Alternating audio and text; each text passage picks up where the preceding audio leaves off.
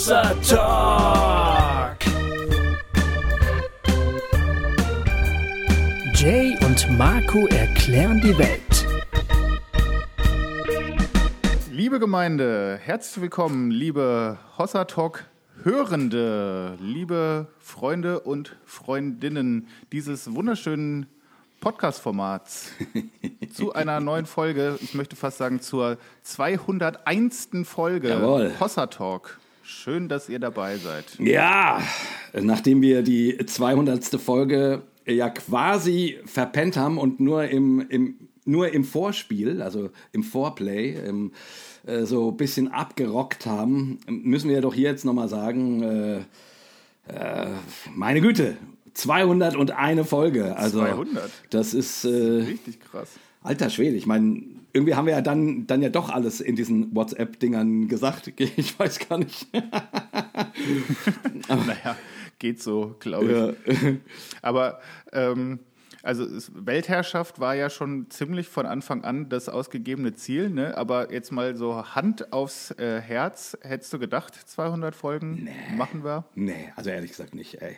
Also ich, ich, gut, über so Zahlen denkst du ja am Anfang gar nicht nach, äh, als wir losgelegt haben und das waren dann mal 10 oder dann irgendwann 50, da dachte ich schon, meine Güte, ist das viel und boah und so und äh, aber wie gesagt, am Anfang denkt man, ist jede neue Folge irgendwie schön, das ist jetzt neu und so, aber äh, an 100 wagte ich dann irgendwann zu denken, als es so um 70, 80 rumstand, dass ich dann dachte, oh, okay, jetzt vielleicht noch ein Jahr, dann haben wir 100, ja. Aber dass wir jetzt 200 haben, das ist, äh, also das ist eigentlich komplett absurd. Äh, zumindest aus der Anfangsperspektive. Äh, jetzt machen wir das sch- schon ja ein paar Tage und dann ist es klar, dass es dahin geht. Also jetzt inzwischen kann ich mir auch vorstellen, dass es, dass es 300 werden. Aber äh, 200 wäre. Hätte ich nichts dagegen, sage ich mal so. Aber 200, äh, das war, also das war völlig utopisch. Ich meine, muss ich mir überlegen, 200, 200 Folgen. Ich, äh, sollte ich jemals nochmal das alles anhören wollen? Das, äh, das geht ja gar nicht. Ich, äh, Ja, das müsste vielleicht mal jemand äh, so mal findig raus, äh, rausklamüsern, wie viele Stunden das insgesamt wären, wenn man die alle hintereinander Oh Gott, oh Gott. Ja, durchhört. ja. Aber zumindest sind ja ein paar äh, unserer HörerInnen gleich deinem Aufruf gefolgt und haben sich gemeldet äh, in einem Kommentar auf der Homepage oder auf Facebook und haben gesagt, sie hätten alle 200 Folgen gehört. Das fand ich doch sehr nett irgendwie. Ja, ich glaube, der erste war der Schmitti, Ja, der tatsächlich, Schmitti. der mir aufgefallen ist. Das fand ich krass. Mein Super 2 Schmidti hat gleich, ich, ich, da war die Folge, glaube ich, gerade irgendwie ja, zwei, drei Stunden raus oder so. Da las ich seinen Kommentar und dachte nur, ah ja, der Schmidti, klar, logisch. Äh, Das, ist, äh, das freut mich natürlich auch sehr, dass mein Freund Schmidti so ein treuer Hörer ist, weil das ist ja, Ja, schön. ganz fantastisch. Ja, also, Weil ich muss zu meiner Schande gestehen, ich glaube, alle 200 habe ich nicht gehört. Ja. So, das ist jetzt auch ein schlimmes Outing, aber es ist ein Bekenntnis quasi. wir sind hier ja, wir sind hier ja transparent. Ja, äh, ich, keine Ahnung, wenn ich zu irgendeinem anderen Podcast gestoßen wäre, ich kann, glaube ich, auch von keinem Podcast sagen, dass ich alle Folgen gehört hätte. Nicht mal bei Worthaus habe ich alle Folgen gehört. Ich weiß, da gibt es so ein paar, ja, da gibt es ein paar, die ich, also nicht wahnsinnig viele. Ich habe tatsächlich ziemlich viele Worthaus-Folgen gehört, aber es gibt ein paar irgendwann so zwischendrin, da hat mich das Thema nicht so interessiert oder wie auch immer äh, und die die, die habe ich nie, nie geschafft nachzuhören. Äh, Es ist, ist ja auch völlig normal. Also ich meine, meine Güte. Ja, aber safe. Ich, ich glaube auch nicht, dass es irgendeinen Podcast gibt, wo ich alles von gehört habe. Ja, ja und äh, Marco, was sagst du? Ich, ich, äh, ich trage Bart. Und zwar Ich wollte, Nicht ja, knapp. ja, ich wollte schon dazu kommen und habe so gedacht, äh, schade für, dass das ein, äh, ein Audioformat ist, Ja. weil eigentlich müsste man es jetzt sehen.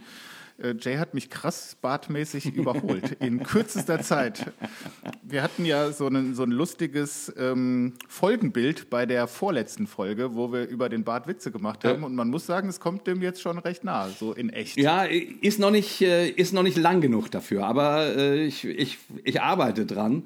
Wie gesagt, meine Frau hatte sich gewünscht, dass ich mal so Bart probiere und äh, um unsere Ehe zu retten, tue ich ja wahrscheinlich nicht alles, aber eine ganze Menge. Ähm, und dann äh, äh, habe ich das sozusagen mal auf, auf mich genommen und ich finde es gar nicht so schlecht. Also die Leute, ich weiß nicht, ob wir es, sollten wir die Folge auf YouTube veröffentlichen, dann kann man das da auch sehen. Bestaunen. Ähm, da kann man das bestaunen. Ich finde es noch ein bisschen ungewohnt, aber eigentlich finde ich es ganz cool. Also es ist noch alles ohne Fasson und ich musste es mir dann irgendwann mal von irgendwem, der sich auskennt, richten lassen oder so. Noch wuchert das so vor sich hin. Aber ja, ich habe jetzt gerade Bart. Aber wo wir bei der, äh, bei der vorletzten Folge sind, also die Nummer 99, ähm, 199. 199, ja genau. 99. 199 natürlich. Da, äh, da war ganz schön viel los. Also da haben eine ganze Menge Leute kommentiert. Das war ja die Folge, wo wir die Teil 2 Folge zum Thema Zweifel und Glauben und da haben wir uns ja über Glauben unterhalten. Ähm, und da gab es äh, auf der Homepage super viele sehr spannende Kommentare, aber auch bei Facebook. Und äh, Marco, du hast mich da ein bisschen im Stich gelassen, weil da wurde über das letzte Meme, was wir von dir veröffentlicht haben, also diese letzte Kachel, äh, da wurde, da haben sich die Leute ein bisschen mokiert. Äh, das, das, äh, kam nicht gut an. Du hattest da gesagt, dass du, dass es ja eigentlich auch egal sei, ob es Gott gibt. Äh, Hauptsache, du wirst ein netter Mensch durch, durch den Glauben, sag ich mal. So paraphrasiere ich mal in meiner Art. Und das ist bei einigen Leuten ganz schön negativ auf, aufgestoßen. Also das hat mich gewundert. Äh, ähm, und noch mehr gewundert hat es mich, dass du so sehr dazu geschwiegen hast. ja, das hatte weniger mit der, mit der Sache an sich zu tun, als mehr der äh, nicht so reichlich vorhandenen Zeit im Moment. Aber es hat mich trotzdem auch ein bisschen gewundert, weil ich eigentlich äh, dachte, das ist klar, das ist natürlich ein sehr pragmatischer Ansatz, aber eigentlich fand ich diesen, diesen Satz äh, total schön und positiv. Ich auch. Und, ähm, ja, aber ich verstehe das schon auch. Ne? Also da waren teilweise ja auch so, so ähm, Kommentare, die so ein bisschen in die Richtung gingen, also nicht alle, aber, aber so ein paar. So, ja, aber wenn das hinterher sich alles als Quatsch rausstellen sollte, dann war ja die ganze Mühe und die ganze Anstrengung umsonst und der ganze Verzicht vielleicht auch ja. irgendwie. Und dann dachte ich so, das verstehe ich natürlich total. Das entspricht aber überhaupt nicht meinem Konzept oder meinem, meinem Konzept von Glauben und meinem Bild von Gott irgendwie. So dieses, ja, das ist hier alles fürchterlich anstrengend und eigentlich verkneife ich mir die ganze Zeit nur Sachen, die ich eigentlich gern machen würde, aber darf man ja nicht als Christ und ja. äh, dafür will ich dann aber später auch die Belohnung haben, sonst hat sich das ja alles gar nicht gelohnt. Äh, so ein bisschen überspitzt formuliert. Ne? Das weiß ich nicht, das, das habe ich irgendwie so gar nicht, diesen Gedanken. Und deswegen ähm, fehlt das da vielleicht auch so ja. in, in, in, dieser, in dieser Aussage. Ich, hab, ich wollte damit auch überhaupt nicht sagen, mir ist es total egal, ob es Gott gibt oder nicht. Und es, es macht mir überhaupt nichts aus. Ich wollte nur sagen, selbst wenn es, selbst wenn es äh, sich hinterher alles als falsche rausstellt, hat äh, hätte der Glaube trotzdem positiv, mehr positive als negative Auswirkungen gehabt ja. an der Stelle, so wie ich es verstehe. Ja. Das, das ist eigentlich äh, das, was ich sagen wollte. Ja, genau, so, so habe ich dich auch verstanden. Und ich, ich habe überhaupt nicht verstanden, wie man äh, so einem Satz nicht zustimmen kann. ich habe mir dann die provokante Frage gestellt, äh, wollt ihr denn lieber, dass der Glaube äh, ähm, ähm, ähm, unfreundliche Menschen aus euch macht? So, weil die Betonung war ja, naja, wenn mich der Glaube zu einem, zu einem freundlicheren Menschen macht, dann, dann ist doch immerhin was, äh, was Gutes erreicht. So, ne, dann, ja. ne, äh, und äh, dann, dann gab es da eben diese Eklats äh, und ich dachte, hä?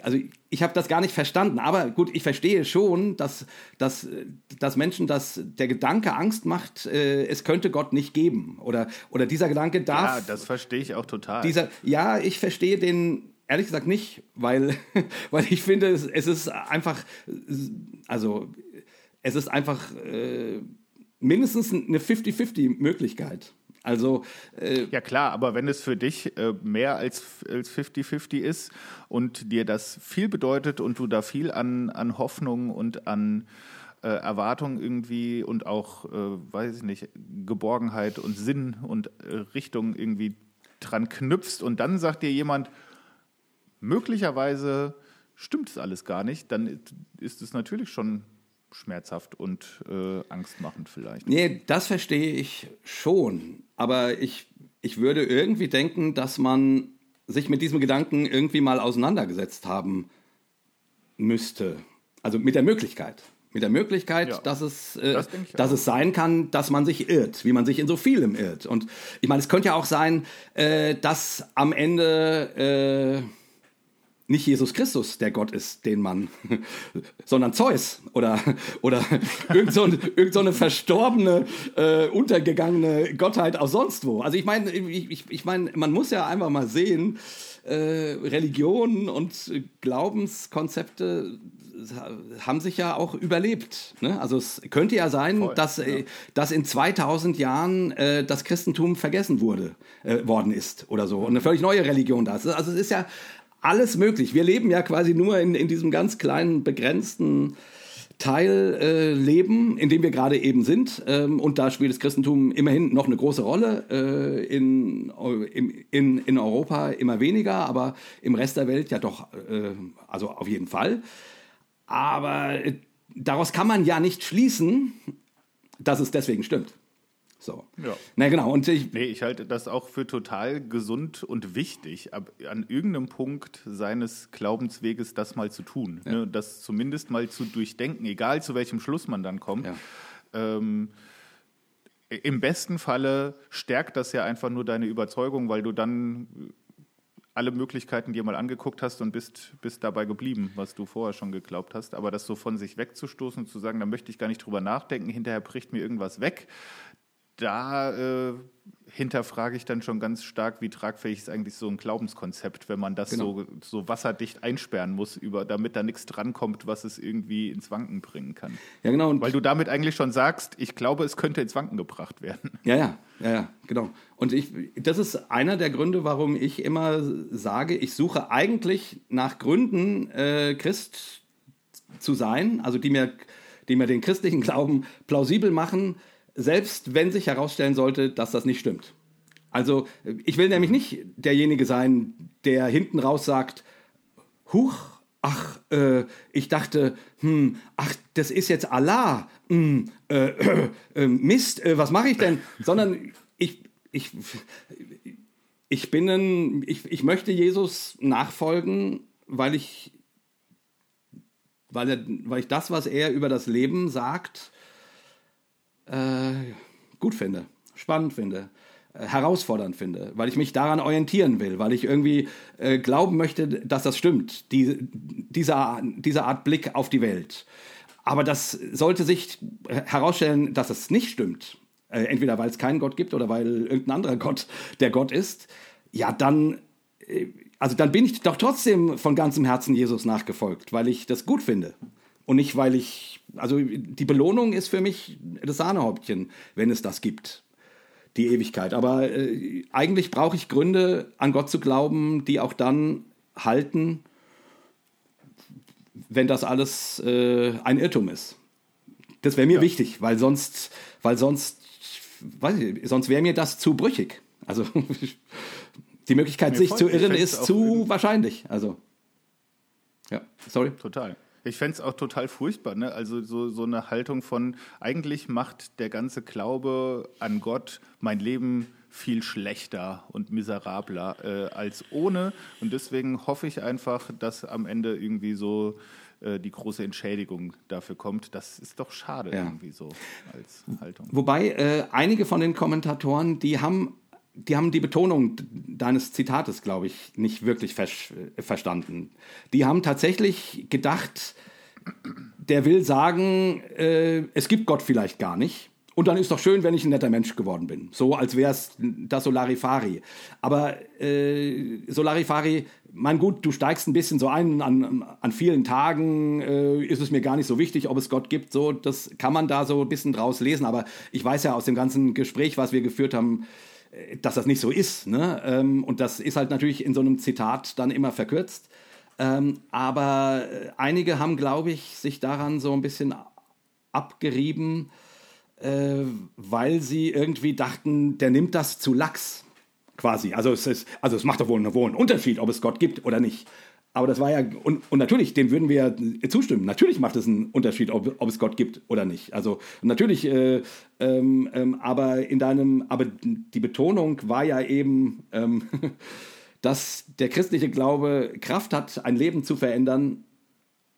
Offensichtlich, hoffentlich zum Positiven. Ähm, und sollte sich herausstellen, dass der Gott dahinter nicht da ist, wäre diese positive Veränderung ja immer noch äh, die Reise wert gewesen. Ja. So. Ja. ja. Genau. genau. Und mit dem, ähm, das ist vielleicht auch ein bisschen, äh, ein bisschen lax formuliert, aber das im Grunde stimmt es auch so ein bisschen. Ich meine damit ja. am, so eher, ich mache mir da halt nicht jeden Tag einen Kopf drüber. Das ist, das macht mir keine schlaflosen Nächte. Der Gedanke, gibt es Gott oder gibt es ihn? Also so diese Existenzfrage ist jetzt nichts, wo ich mich ständig doll mit beschäftige. Manchmal schon, aber das ist jetzt nicht mein dringendstes Problem, sagen wir es mal so. Ja. ja. Naja, cool. Äh, gut, das war Nachlese. Wir sind schon mittendrin. Das war Nachlese, genau. Stimmt, genau. Das war Nachlese. Aber eigentlich sind wir schon fast im, im Thema. Äh, aber äh, gibt noch ein paar kleine Ansagen, oder? Marco, äh, du, du schießt gerade aus allen Rohren, habe ich das Gefühl. Was, was gibt es bei dir Neues? Ja, das ist manchmal so, wenn man das ganze Jahr über an irgendwelchen Projekten arbeitet und die dann alle gleichzeitig so zum Ende des Jahres, zum Herbst irgendwie fertig werden. Ja. Und äh, genau, wir haben ein, ein neues ähm, Spoken Word Stück veröffentlicht mit unseren Freunden von Micha Deutschland gemeinsam. Äh, das heißt Grashalme und es ist so ein bisschen eine, äh, ich habe es so ein bisschen an dem Psalm 90 entlang geschrieben. Mhm. Äh, das fand ich ganz faszinierend. Also so ein bisschen der Arbeitsauftrag war, mir einen Psalm zu nehmen, der vielleicht auch irgendwie was mit dem Thema ähm, Natur und Klima im weitesten Sinne und Schöpfung und so zu tun hat. Und dann habe ich ganz viel gelesen und mir das angeguckt und bin bei dem Psalm 90 hängen geblieben, äh, weil es da in, ich weiß gar nicht in welcher Übersetzung, ähm, ist da die Formulierung noch bevor die Berge geboren waren. Irgendwie dachte ich, wie geil ist das denn so als Bild, ne? wie, so ein, wie so ein Berg geboren wird und so. Es ist so, so mystisch und so episch und so groß irgendwie. Ja. Und dann habe ich das so als als Bild genommen. Das ist so der Psalm, wo auch dieser Satz drin steht, ne? also so ähm, bedenke, bedenke, dass du sterben musst, um klug zu werden. Und es geht viel um, um Endlichkeit und Unendlichkeit und das so gegenüberzustellen und ja. äh, Vergänglichkeit und Ewigkeit und so. Genau. Ähm, lange Rede, kurzer Sinn. Das gibt es als YouTube-Clip und das gibt es auch als Audiotrack zum Streamen auf Spotify und wo auch immer. Ähm, kann man sich angucken, kann man sich anhören. Grashalme, Psalm 90. Ja, ähm, genau. Von mir gibt es auch eine kleine Ansage. Ich bin am 17. November äh, in der Schweiz, in Zürich, äh, und mache dort einen Live-Talk mit dem Manu, Manu Schmidt vom äh, RefLab. Ähm, wir machen das für Popcorn Culture und werden dort einen, äh, um 18 Uhr äh, geht das, glaube ich, los, ähm, und ähm, die und das, wir werden über, über Harry Potter reden. Über Harry Potter äh, für Popcorn Culture. Ähm, also alle Schweizer Freunde, wenn ihr Bock habt zu kommen ähm, oder auch von weiter anreisen wollt, aber es ist ein Donnerstag. Äh, und wie gesagt, es geht schon um 18 Uhr los, glaube ich. Die Adresse, äh, wo es genau ist, denkt, das findet ihr auf der Seite vom RevLab. Ähm, das habe ich jetzt gerade nicht zur Hand. Äh, ich weiß nur, dass es in Zürich ist. Ähm äh, und da freue ich mich drauf. Und wäre schön, ein paar von euch dort zu sehen. Und heute? Heute haben wir uns überlegt, den, unser Versprechen aus der Glauben äh, ähm, im, im Zweifel, nee, nee, wie war das? Im Zweifel für den Glauben. Im Zweifel für den Glauben Folge, genau. Äh, zwischen Glauben und Zweifel, so, so heißt die Serie. Ich weiß gar nicht, ob das jetzt ein, ein dritter Teil wird oder ob wir daraus äh, was Eigenes machen. Ja. Das überlegen Im weitesten Sinne schon. Irgendwie, irgendwie knüpft das da ja an. Äh, am Ende hatten wir ja gesagt, wir, wir könnten ja mal über das Apostolikum sprechen, also über das apostolische Glaubensbekenntnis. Und äh, überhaupt ein bisschen über die Frage von christlichen Bekenntnissen. Ähm, und ähm, ja, da da geht's jetzt Das los. machen wir jetzt heute. Das machen wir. Ja. Das machen wir erstmal allgemein gefragt. Äh, Marco, was bedeuten dir Glaubensbekenntnisse? Äh, nicht so fürchterlich viel, muss ich ganz ehrlich sagen.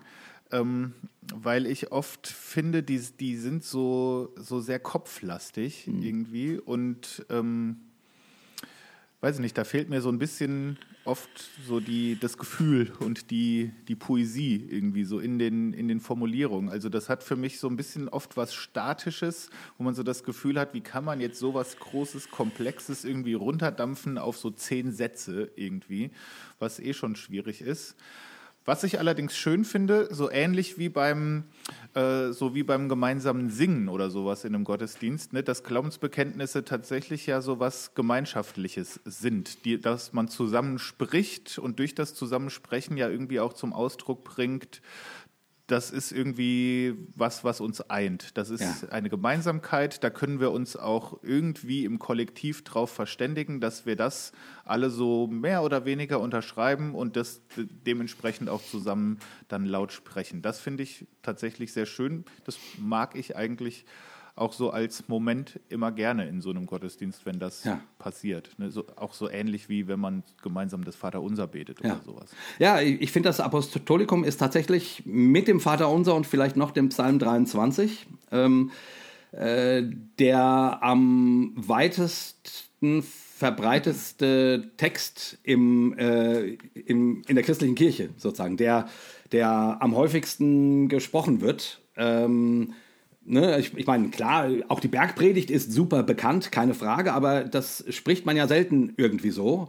Und ähm, so als Gemeinschaftserfahrung, ja, wäre so mein Verdacht. Ähm, als erstes Vater Unser, als zweites äh, der, der Psalm 23 vielleicht und wahrscheinlich auf Augenhöhe mit dem Apostolikum, ähm, der Psalm Ja, 23. das sind ja auch so die Texte, die Leute auswendig können Genau. im Zweifel. Genau. So, ne? Irgendwie. Ich finde es ja auch noch ganz spannend. Ich bin ja, nachdem ich zum Glauben gekommen war, äh, war ich ja die dann, naja, so 15 Jahre ungefähr in, in Freikirchen unterwegs. So. Ähm, und da, ich kann mich an kein einziges Mal erinnern, dass ich, dass ich in einem Gottesdienst gesessen hätte und das apostolische Glaubensbekenntnis gesprochen worden wäre.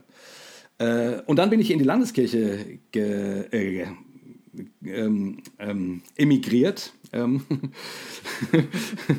und, und, und dort kommt das relativ häufig vor. Ähm, Und da dachte ich dann, ach, das ist ja interessant. Also ich kannte das Apostolikum vorher schon auch. Das tauchte immer mal in Diskussionen auf, ob was Irrlehre ist oder nicht. Und dann, und dann, und dann konnte man sich oftmals so zumindest einigen, dass man gesagt hat, ja, naja, äh, also jemand, der dem Apostolikum zustimmt, der ist noch mit dabei. So, nach dem Motto. Ähm, ähm, das war so, ein, so eine Art äh, Gradmesser irgendwie. Also äh, das war schon mir auch bekannt. Gut, ich, ich war immer schon theologisch interessiert. Aber als praktischer Text im Gottesdienst, also fast gar nicht.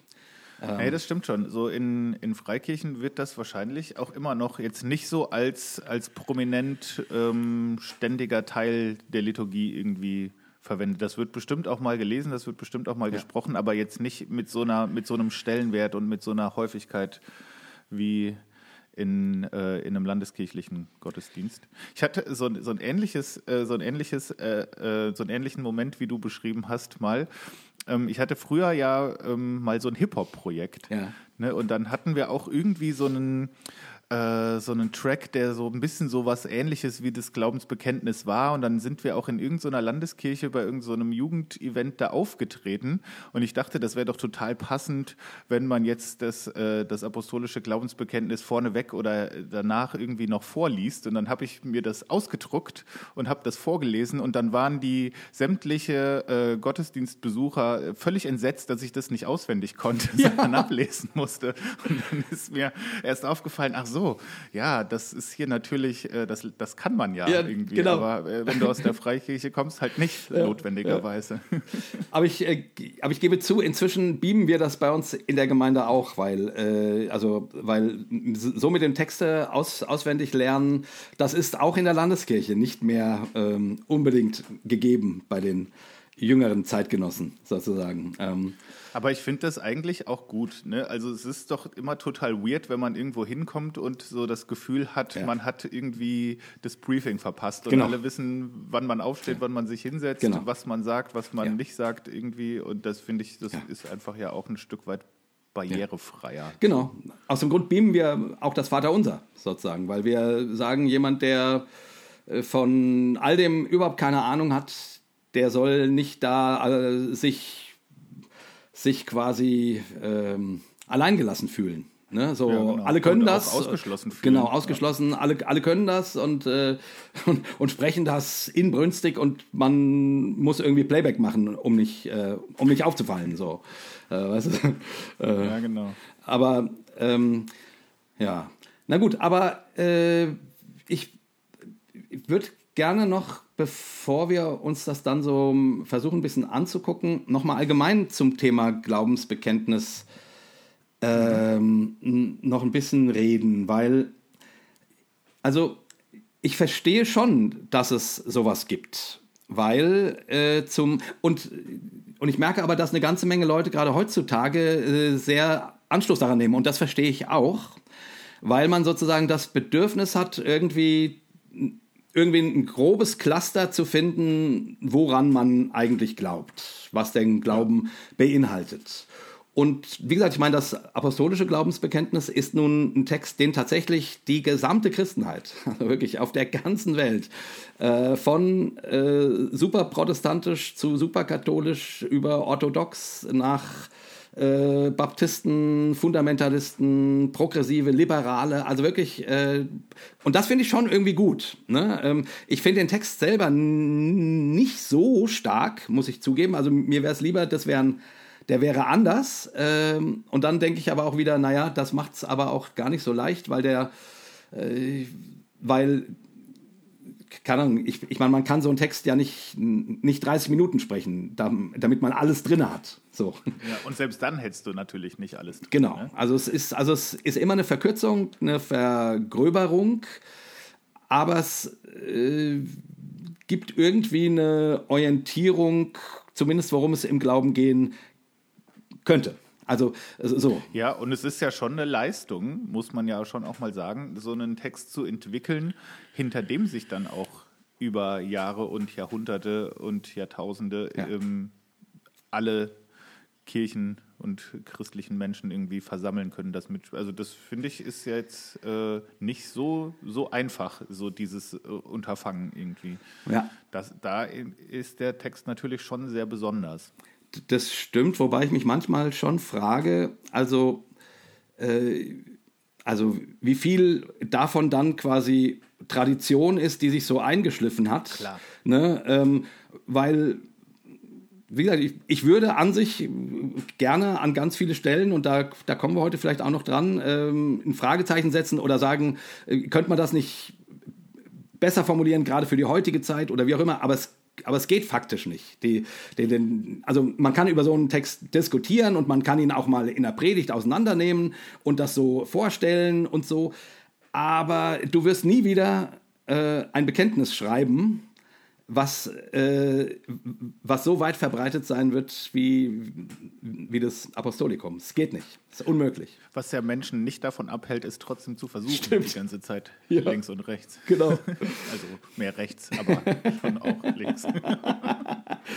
Ja, es, es ist ja gerade, glaube ich, furchtbar in, äh, Bekenntnisse zu schreiben ne? ähm, und äh, festzusurren, woran man glaubt und woran man nicht glaubt. Äh, der Thorsten Dietz hat uns so ein, hat uns so ein geiles Bekenntnis, äh, das nennt sich ähm, äh, Frankfurter äh, Ja, Frankfurt Genau, Declaration. Frankfurt glaub ich. Declaration, das war es äh, geschickt, äh, wo, was im Grunde mh, in der Corona-Zeit entstanden ist, um deutlich zu machen, dass die Corona-Politik dem Willen Gottes widerspricht, sage ich jetzt mal. So, und, da wird, und dann wird dann in mehreren Artikeln durchexerziert, warum das falsch ist und, und warum man dem widersteht äh, und wie es äh, sein sollte und so weiter. Äh, also ziemlich, also ziemlich weirder Scheiß. Äh, wenn euch das interessiert, ja, das, googelt das mal. Also, ähm, ja, googelt es mal oder googelt es lieber nicht, aber man kann man schon äh, Nachmittag mit verbringen, ja, auf jeden Fall. Ja. Naja. Das ist vielleicht so ein bisschen die andere Seite der Medaille auch. Ne? Also man kann ja positiv formulieren und sagen, ein Glaubensbekenntnis ist dafür da, gemeinsam was zu bekennen irgendwie ähm, und eine gemeinsame Grundlage irgendwie zu haben für das, was man glaubt zum Ausdruck zu bringen. Auf der anderen Seite äh, hat das aber ja auch so ein bisschen so einen Abgrenzungscharakter oder so auch so einen Eingrenzungscharakter, um klar zu umreißen, das ist übrigens das, was wir glauben, alles, was jetzt hier nicht genannt wird, ist es dann auch schon wieder schwierig. Ne? Also genau. wer dann jetzt hier auch nicht guten Gewissens seine Unterschrift drunter setzen kann, der ist natürlich auch schon äh, außerhalb der Gruppe so genau. ein bisschen. Ne? Also es genau. hat auch so ein bisschen was Exklusives ja. dann damit. Ich glaube, das ist auch ein Grund, warum viele Leute heutzutage das eher kritisch sehen mit so Glaubensbekenntnissen, weil die sagen, ja, ist es denn hilfreich? Und das, die Frage finde ich echt berechtigt und die stelle ich mir auch oder finde, die muss man auch, auch stellen. Ist es denn berechtigt? Also, äh, keine Ahnung, ich, ich, ich habe mal mit äh, eben mit Leuten diskutiert, die, äh, die mir, also wo es immer um die Frage geht, äh, ist man noch äh, richtiger Christ oder nicht? So, ist man quasi, ähm, ist man ähm, äh, Irrlehrer oder nicht? So. Und da wurde dann eben das, was ich vorhin auch sagte, gesagt. Also, äh, äh, wenn man dem Glaubensbekenntnis zustimmen kann, dann ist man so und so. Und dann, und dann ging es in der Diskussion, aber, aber kamen ganz viele Punkte vor, die in dem Glaubensbekenntnis gar nicht also stehen. Also zum Beispiel wurde gesagt, ja, die Sühneopfertheologie, die muss man bejahen. Und dann habe ich gesagt, äh, sorry Leute, also das werden wir noch sehen, wenn wir uns das nachher angucken die kommt im, im apostolischen Glaubensbekenntnis nicht vor. Da gibt es überhaupt keine Deutung, warum Jesus am Kreuz gestorben ist, sondern da bekennt man, dass er am Kreuz gestorben ist. Und dann wurde rumgeschwurbelt, ja, aber und plötzlich wurde ganz viel in dieses Bekenntnis reingeholt, damit man äh, sagen konnte, ja, und deswegen bist du, du draußen. Äh, und das ist ja irgendwie echt, echt, echt blöd.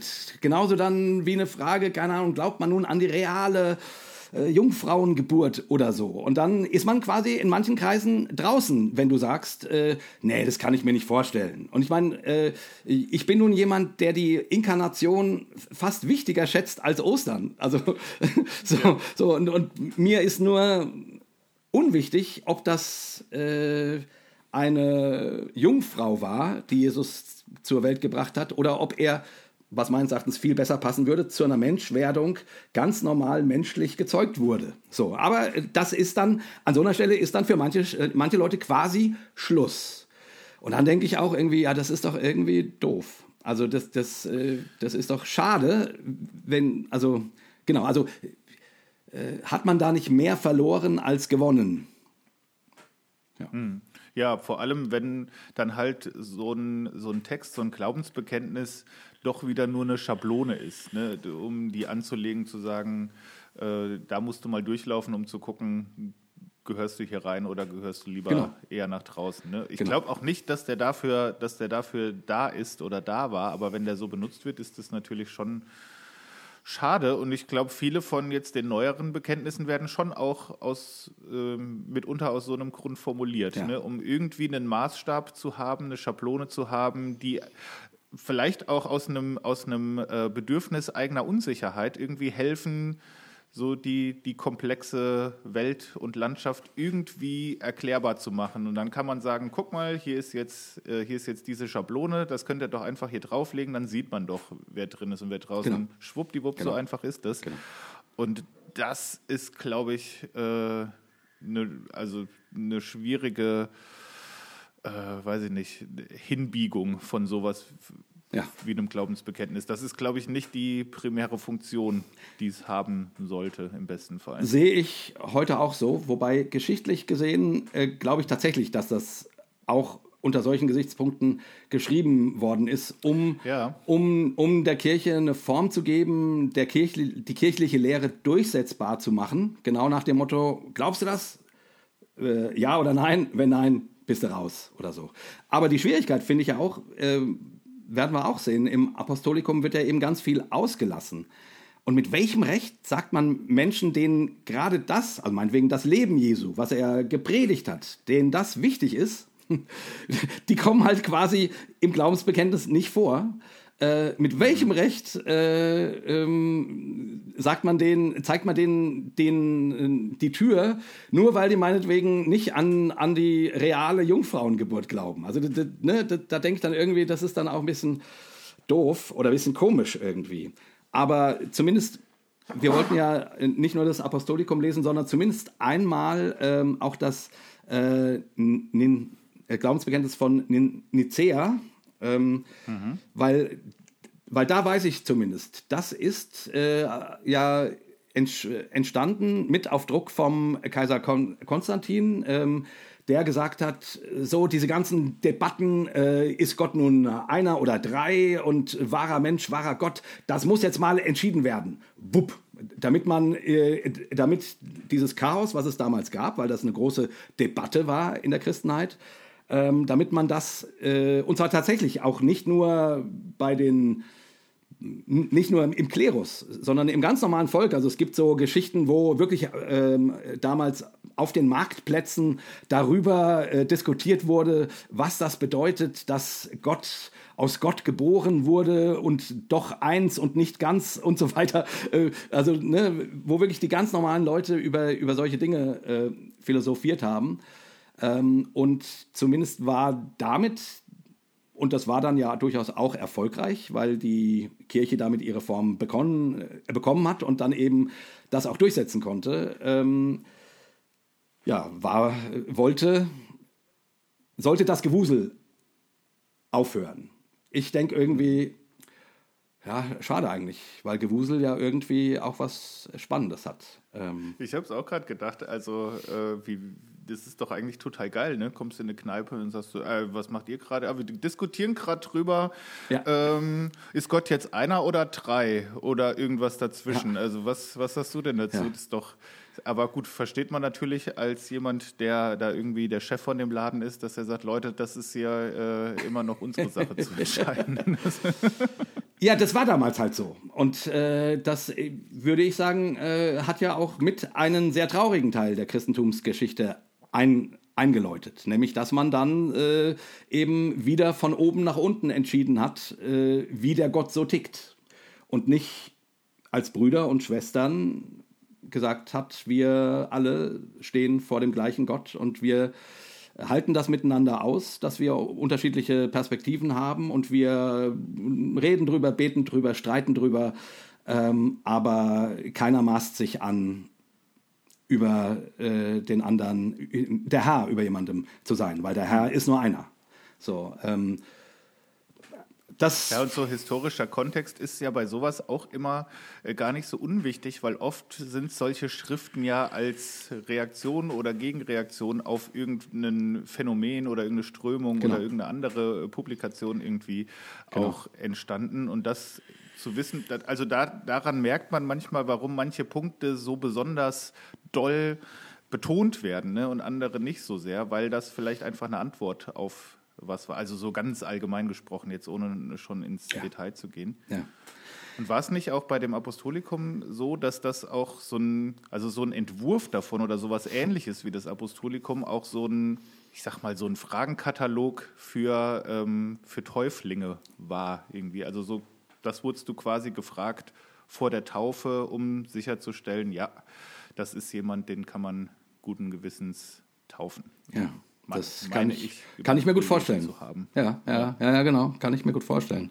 Weil das macht auch irgendwie Sinn, dass sowas dann aus sowas entsteht und man dann ähm, das dann irgendwann als allgemeine Formulierung übernimmt oder so, äh, um deutlich zu machen, woran man glaubt. Aber ja, ich, ich an der Stelle einfach nur, weil wir jetzt ja ein bisschen kritisch äh, drüber gesprochen haben, ob so Bekenntnisse nötig sind. Ähm, was kann man denn positiv darüber sagen? Ähm, was, was leisten solche Bekenntnisse? Ich würde erstmal denken, die fordern natürlich heraus, zu überlegen, was ist eigentlich der Kern des Glaubens. Ne? Also was ja. ist so das Allerwichtigste? Was ist wirklich unverzichtbar? Was ist ähm, das, womit es steht und fällt? Und wie kann man das formulieren? Ja. Also allein die Auseinandersetzung mit dieser Frage ist ja schon interessant. Ja. Erstmal, egal, was dabei Super. rauskommt, oder? Ja, genau. An sich, äh, wenn, wenn es das tut und nicht nur runtergeleiert wird, so, ähm, sondern das wäre ja die Idee, dass, dass man das meinetwegen Sonntag für Sonntag spricht und währenddessen äh, zumindest inspiriert ist, äh, nicht nur Worte zu sagen, sondern äh, Inhalt zu meinen irgendwie und sich darüber Gedanken zu machen. Und dann, und dann wäre das eine tolle Möglichkeit, angestoßen zu werden, sich darüber Gedanken zu machen, was glaube ich eigentlich oder was ist, äh, was, was braucht der Christ, christliche Glaube? Ähm, was ist die Mitte oder wie auch immer so. Das ist schon, ähm, glaube ich, gut. Und wie gesagt, ich glaube, es, es schafft Identität. Ne? Das ist ja. dann wieder problematisch, wenn, wenn bei solchen Bekenntnissen andere Leute rausfallen äh, oder, oder auch gerne rausgeflogen werden. ja, ähm, rausgeflogen werden. Ja. Aber an sich ist so eine Gruppenidentität ja nichts, ja nichts Schlimmes, sondern wenn es positiv genutzt wird, äh, ist das ja was Schönes. Ne? Ich gehöre zu dieser ja, Gemeinschaft, ich gehöre zu diesem Glauben. Das sind die Dinge, die uns wichtig sind. Und so. Und das ist ja schon was sehr Schönes, ne? dass du eigentlich egal wo auf der Welt in eine Kirche reingehen kannst und kannst diesen Text mit den Leuten sprechen, die da sind, mhm. obwohl du die noch nie mhm. gesehen hast, obwohl du äh, vielleicht in dieser Stadt noch niemals vorher gewesen bist. Das ist irgendwie was, Einheitsstiftendes und natürlich ja. auch was Identitätsstiftendes auf eine Weise. Ähm, aber vielleicht lesen wir einfach mal zum, zum, zum Einstieg das Bekenntnis von Nicea. Ähm, darüber wollen wir jetzt ja gar nicht groß reden, aber ich finde es trotzdem irgendwie, A, weil es das Ältere ist, irgendwie spannend, äh, sich mal so anzuschauen, wie, wie da formuliert wurde. Ähm, mhm. Ich lese mal vor, ja? Lies mal, lies mal vor. Ich glaube an den einen Gott, den Vater, den Allmächtigen, den Schöpfer alles Sichtbaren und Unsichtbaren. Und an den einen Herrn Jesus Christus, den Sohn Gottes, der als Erstgeborener aus dem Vater gezeugt ist, das heißt aus dem Wesen des Vaters. Gott aus Gott, Licht aus Licht, wahrer Gott aus wahrem Gott, gezeugt, nicht geschaffen, eines Wesens mit dem Vater, durch den alles geworden ist, was, was im Himmel und, und auf Erden ist, der für uns Menschen und wegen unseres Heils herabgestiegen und Fleisch geworden ist, Mensch geworden ist, gelitten hat und am dritten Tage auferstanden ist, aufgestiegen ist zum Himmel, kommen äh, ist zum Himmel, kommen wird, um die Lebenden und die Toten zu richten, und an den Heiligen Geist, genau, und an den Heiligen Geist. Diejenigen aber, die da sagen, es gab eine Zeit, da er nicht war, also der Geist, und er war nicht, bevor er gezeugt wurde, und er sei aus dem Nichtseienden geworden, oder die sagen, der Sohn Gottes stamme aus einer anderen Hypostase oder Wesenheit, oder er sei geschaffen oder wandelbar oder veränderbar, die verdammt die katholische Kirche, genau, also das ist dann dieses schöne äh, griechische Wort Anathema. Die sind Anathema. Die sind verworfen. Ähm, genau, das, das ist sozusagen genau das, was du gerade gesagt hast. Ne? Am Ende wird dann deutlich, äh, also da wird sich abgegrenzt und es hat einen Grund. Da gibt es eine theologische Debatte, von der man sich abgrenzen will. Also da gab es Leute, die sagten, der Heilige Geist, äh, es gab eine Zeit, da gab es den noch gar nicht. So. Mhm. Ähm, Ähm, und, und der Sohn Gottes äh, stamme aus einer anderen Hypostase oder Wesenheit was immer das nun ganz genau heißt. Äh, ähm, also, und er sei geschaffen oder wandelbar oder veränderbar. Also sprich, Menschen haben, äh, Christen, Gläubige, äh, hatten dort eine andere Beziehung und dieses Glaubensbekenntnis sagt erstmal in ja recht schwülstigen Worten, was es glaubt und dann, und, und dann verdammt es die, die, das, die dem nicht zustimmen, sondern da eine andere, äh, andere, Form, andere Formulierung wählen. Die sind Anathema. da, da habe ich. Ja, das. sorry, muss ich nur ganz kurz sagen. Ich war neulich auf einer Party und habe meinen Freund Lenny getroffen und normalerweise stoße ich ja immer mit den Leuten auf Lechaim an. Ne? Das so das äh, jüdische, der jüdische Trinkspruch auf das Leben. Und irgendwie, ja. ich weiß gar nicht mehr, wie es war, ähm, ähm, äh, sind wir über das Wort Anathema gestolpert und dann haben wir den, den ganzen Abend an, angestoßen. Anathema! Verworfen! Wir sind verworfen! Anathema! Das war sehr lustig und sehr schön. Ähm, genau, im, und ich, und ich drehe es gleich für die, die sagen, oh Gott, du kannst doch nicht darauf anstoßen, dass du verworfen bist. Äh, natürlich kann ich das, weil ähm, ich bin auch gerettet. Also Sünder und Heiliger zur gleichen Zeit. Aber als Sünder wäre ich Anathema. Aber als Heiliger bin ich Teil der Gemeinschaft der Kinder Gottes.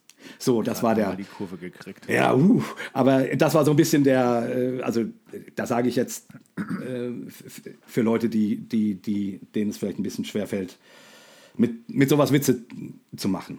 Auf jeden Fall ist das ein schönes alle, Wort. Alle anderen haben jetzt einen neuen äh, Trinkspruch, ist doch auch schön. Genau. Anathema. Ja, äh, aber es ist doch schon krass, dass du, ähm, dass du das ins gleiche Dokument schreibst, sozusagen. Ne? Also, dass du ja. erstmal formulierst, was ist mir wichtig, was ist der Kern meines Glaubens, was ist die, die Schönheit des Glaubens, was sind so un. Äh, Säulen und dann verdammst du danach noch jemanden ja. irgendwie, der an einer dieser Säulen rüttelt irgendwie. Ja. Aber und das macht das Apostolikum äh, zum Glück nicht. Das finde ich eben auch schön daran. Es ist ein, es ist ein rein positives Bekenntnis. Äh, es verdammt niemanden. Aber wie gesagt, ich kann mir gut vorstellen, dass es genau um diese, da ging es ja um diese Frage, Trinität und äh, Jesus, wahrer Mensch, wahrer Gott. Was ist der Heilige Geist nun? Und, äh, und die haben ja wirklich darüber, genau über diese Sachen gesprochen, die hier formuliert werden. Ähm, ähm, also äh, der, ähm, der als einzig Geborener aus dem Vater gezeugt ist. Das heißt, aus dem Wesen des Vaters. Gott aus Gott, Licht aus Licht, wahrer Gott aus wahrem, wahrem, äh, aus wahrem Gott. Gezeugt, nicht geschaffen.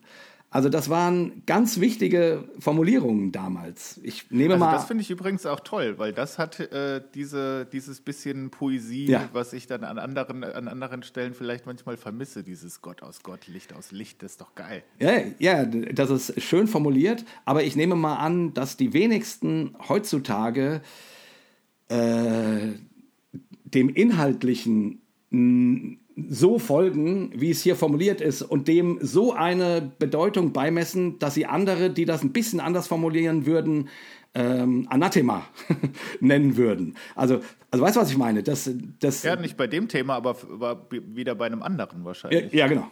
Wieder bei einem anderen dann. Das ist halt auch, äh, wenn man über Glaubensbekenntnisse nachdenkt, dann fällt einem auf, dass Christen immer schon das Bedürfnis hatten, äh, Leute also klar zu machen, wer drin ist und wer draußen. ja. ich, äh, irgendwie eigentlich seltsam, weil das finde ich zumindest irgendwie recht unjesuanisch ist. Der, der wirklich die letzten Typen mit eingeschlossen hat und mit denen äh, gegessen hat, mit Sündern und Religiösen. Also, und die Religiösen hat er manchmal angeschissen, schon richtig aber bis auf die, auf die harte äh, Wehe euch äh, Rede äh, ist er doch auch mit denen ähm, ganz freundlich gewesen. Also so ich, ähm, ich verstehe manchmal dieses Bedürfnis nicht, ähm, ja, Menschen, äh, also zu erklären, warum Menschen nicht, nicht dazugehören. Ja. So, soll doch Gott entscheiden. Ja. Also. Ey, genau, das wollte ich gerade sagen. Es steckt irgendwie auch so eine, irgendwie so, so, was, so was Ängstliches auch in so einer Formulierung. Ähm, wenn man das am Ende nochmal sagen muss, das klingt für mich so ein bisschen wie, wir versuchen hier jetzt gerade so Gott, der ja auch so geheimnisvoll und so unverfügbar und, und, und groß ist, äh, in dieses Schema zu pressen, was wir hier bauen. Und ähm, wir haben aber auch Angst, dass Leute uns das wieder kaputt machen könnten. Deswegen ja. sind die schon mal raus von vornherein. Was aber ja wieder zeigt eigentlich, wie groß ist denn dein Gottesbild, wenn du Angst hast, dass Leute das kaputt machen können irgendwie. Also entweder es ist nicht kaputt machbar und wenn doch, dann habe ich es mir wahrscheinlich selber ausgedacht, ja. denke ich mir dann an so einer ja. Stelle immer. Also ich muss doch nicht, äh, ich muss doch keine Verteidigungsschrift schreiben, weil Gott das alleine nicht kann.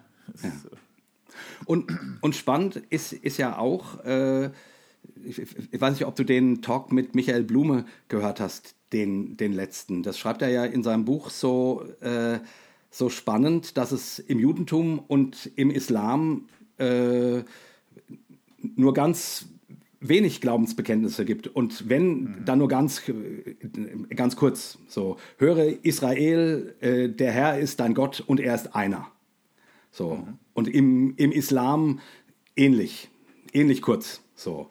Ähm, und der, äh, der Michael Blume sagt dann, naja, das, äh, das, das wäre das Problem des Alphabetes. Mit dem Alphabet mit Vokalen. Meine Güte.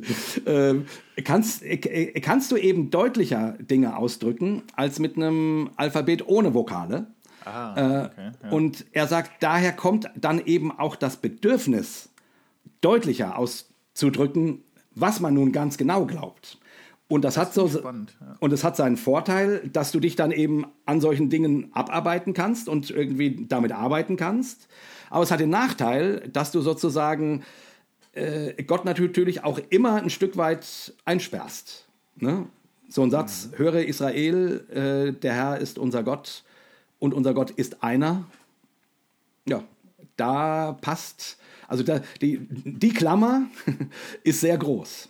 So, also ne, da, da, da, da ist nicht genau formuliert, wie viele Tiere nun genau auf der Arche Noah waren oder so.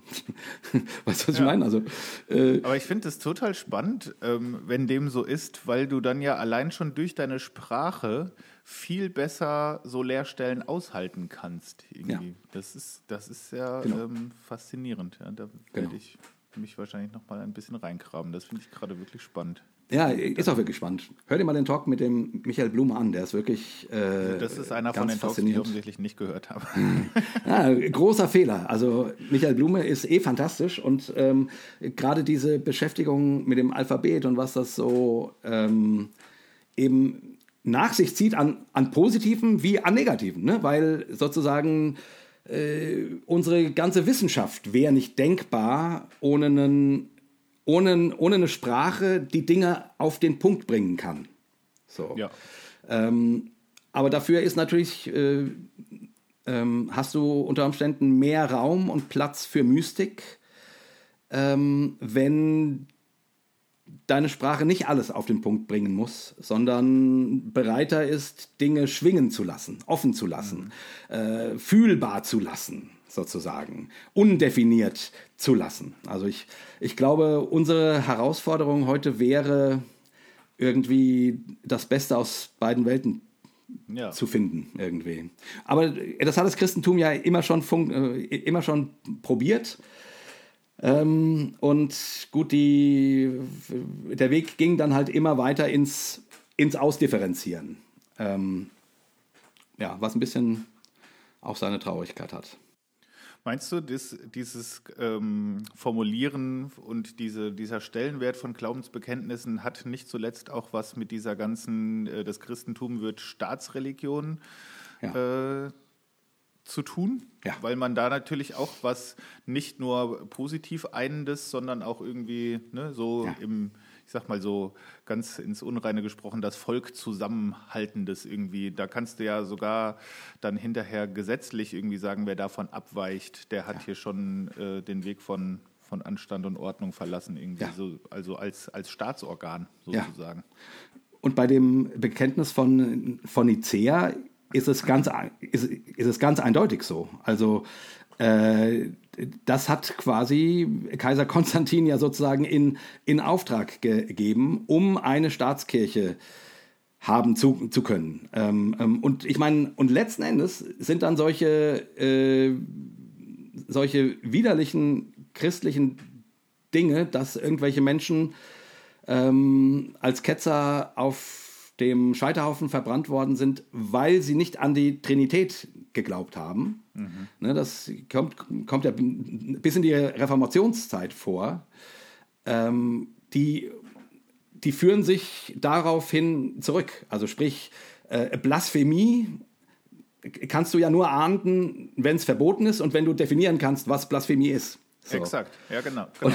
Und, und, und, dann, äh, und dann ist natürlich ist die furchtbare Geschichte, dass dann quasi äh, Menschen umgebracht werden, weil sie dem Bekenntnis der Kirche und des Landes, ne, des Staates nicht zustimmen. So, und das ist, das ist auch so ein dunkles Kapitel vom Thema ja, zum Thema also stell dir mal vor, du hast, du hast so ein mhm. Glaubensbekenntnis verfasst, weil du was total Positives damit wolltest und ähm, kriegst dann hinterher irgendwie mit, das wird jetzt übrigens benutzt in Gerichtsverhandlungen, wo, wo dieser Text darüber entscheidet, du wirst verbrannt oder du wirst freigelassen. Das ist doch fürchterlich. Gott, oh Gott, oh Gott, oh Gott, oh Gott. Ja.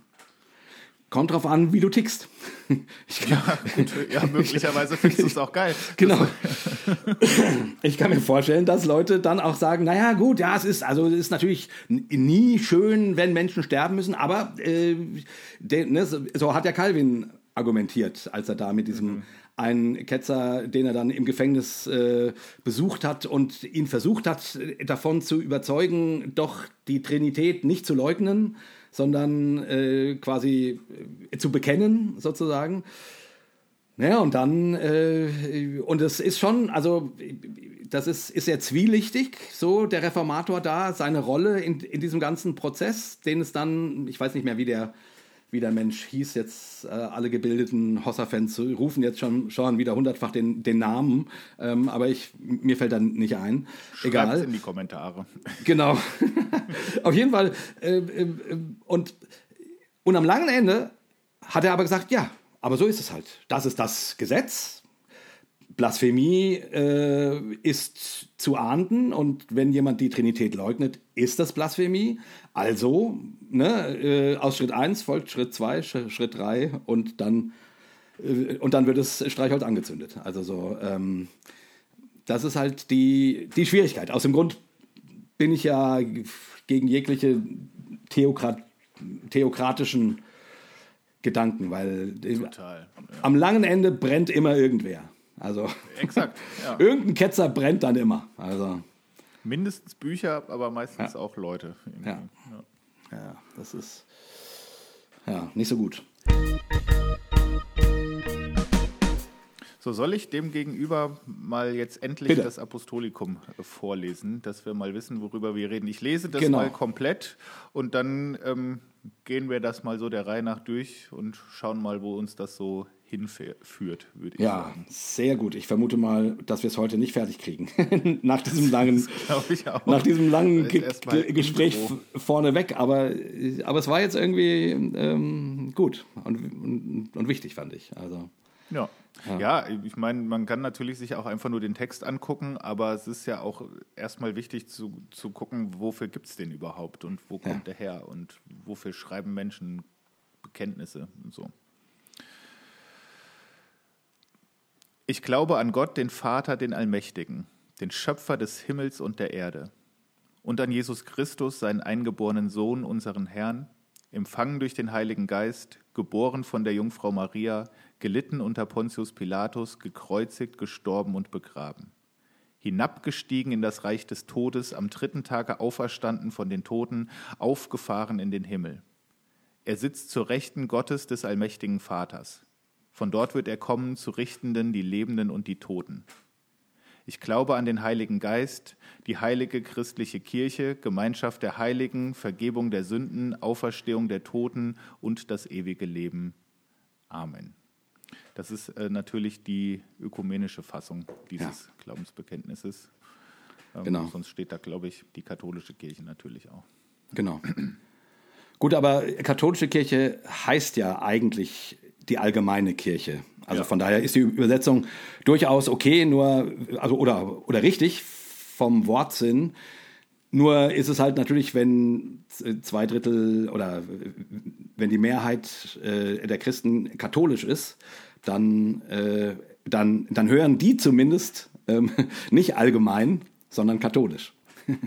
Von daher ist es, äh, finde ich, wichtig, ja, dass man das. Äh, äh, viel ist oder fällt es Protestanten dann erstmal schwer, das Wort zu sagen, egal ja. was das bedeutet, sondern weil man es eben mit einer äh, bestimmten Institution verbindet und nicht das, das Wort im Wortsinn da benutzt. Ja, ja ähm, du hast das vorhin schon ein bisschen angedeutet. Ich finde, was hier auffällt, ist, dass es, also jetzt mal auch noch allgemein gesprochen, dass es viel spröder ist als das äh, Bekenntnis, was wir eben gelesen haben. Ähm, es ist. Ja, es ist sehr, sehr nüchterner Ton. Ja. Ne? Es ist so ein, ich glaube das, ich glaube das, ich glaube das. Dann hat äh, manche hm. Punkte haben dann noch so Unterpunkte irgendwie, aber im Grunde hast du da einfach so einen, so einen Punkteplan irgendwie, den du so ja. von oben nach unten durchgehst. So erstens, zweitens, drittens, viertens und dann äh, endet es mit Amen. So ja. irgendwie. Ähm, ich meine, sowohl dieses als, als auch das äh, Bekenntnis davor, das Bekenntnis von Nicea, sind deutlich trinitarisch formuliert. So, das ist, finde ich, mal das Erste, was mir auffällt. Ne? Äh, Gott der Vater, Jesus Christus, der Heilige Geist. Und dann das, was sozusagen mit dem Heiligen Geist verbunden wird, nämlich was die die, die Kirche ausmacht, äh, Gemeinschaft, Sündenvergebung, Auferstehung und das ewige Leben. So.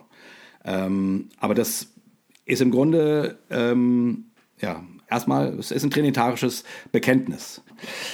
Naja, also würdest du sagen, ähm, für einen, also das Bekenntnis zur Trinität, was wir jetzt in beiden äh, Bekenntnissen gehört haben, ist ein wichtiges Bekenntnis im, im, im christlichen Glauben?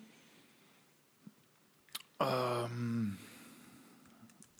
ich, ah, ich, also da habe ich nicht so, ähm, da habe ich nicht so starke Gefühle, wie offensichtlich ähm, in diesem ersten Glaubensbekenntnis drinsteckt, dass das das Allerwichtigste ist. Ich finde, das ist, das ist ja auch was total Mysteriöses, so ein mit der mysteriöseste Teil am christlichen Glauben. Wenn da jemand sagt, dieses äh, drei und aber eins irgendwie, das kriege ich irgendwie nicht auf die Kette, das fände ich jetzt erstmal nicht super problematisch irgendwie, weil ich das auch total schwer zu formulieren und zu begreifen finde. Also formulieren geht ja irgendwie, das sind ja auch alles so Formulierungshilfen, um das irgendwie ja. äh, ausdrückbar zu machen. Aber was das jetzt am Ende heißt, das weiß ja auch keiner so richtig. Ja, genau. Ja, ja, das stimmt. Aber es ist ja sozusagen schon äh, n, also da würde ich dem, also gut, ich, ich bin ja nun jemand, der ein Fan der Trinität ist. Ähm, ähm, das wundert die Leute ja immer, aber ist ja tatsächlich so. Ähm, gibt ja eine Menge, äh, auch gerade in der, in der frühen Christenheit gab es ja eine Menge ähm, Bewegungen, die, die Arianer zum Beispiel, die gesagt haben, sie folgen Jesus nach, aber Jesus ist nicht Gott. Jesus mhm. hat ihnen verkündigt, wie, wie Gott ist, ähm, aber Jesus ist nicht Gott. So, die wurden dann halt als Ketzer verurteilt. Äh, was ich sehr schade finde, weil ich glaube, äh, wir hätten von den Arianern ähm, viel zu lernen gehabt. So. Mhm. Ähm, und trotzdem würde ich sagen, ja, das Bekenntnis zu Jesus als Gott ist ein wichtiges. Also weißt du, was ich meine? Ich, ich, ich versuche gerade sozusagen äh, ein bisschen auseinanderzuziehen, warum das nicht, nicht komplett unwesentlich ist. Nein, nein, nein, das ist auf keinen Fall unwesentlich. Ähm, ich finde es ähm, ich finde es nur so im, im, im äh, wenn ich mir das so ganz kritisch angucke, finde ich das manchmal natürlich auch ein bisschen konstruiert an der Stelle, ne? weil man natürlich sagt, ja, da ist irgendwie der Gott des Judentums, auf, aus, dem, aus dem Judentum ähm, und aus dem jüdischen Gottesdiensten, aus den jüdischen Schriften entsteht dann das Christentum. Das sind ja Juden, die, ähm, die ersten Christen. Und dann hat man natürlich das Problem, dass die zentrale Figur des Christentums Jesus ist. So, da muss man natürlich dann irgendwie einen Weg finden, wie kann man denn jetzt irgendwie ausdrücken und sagen, das ist, sind nicht zwei verschiedene. Gottheiten oder zwei verschiedene Figuren.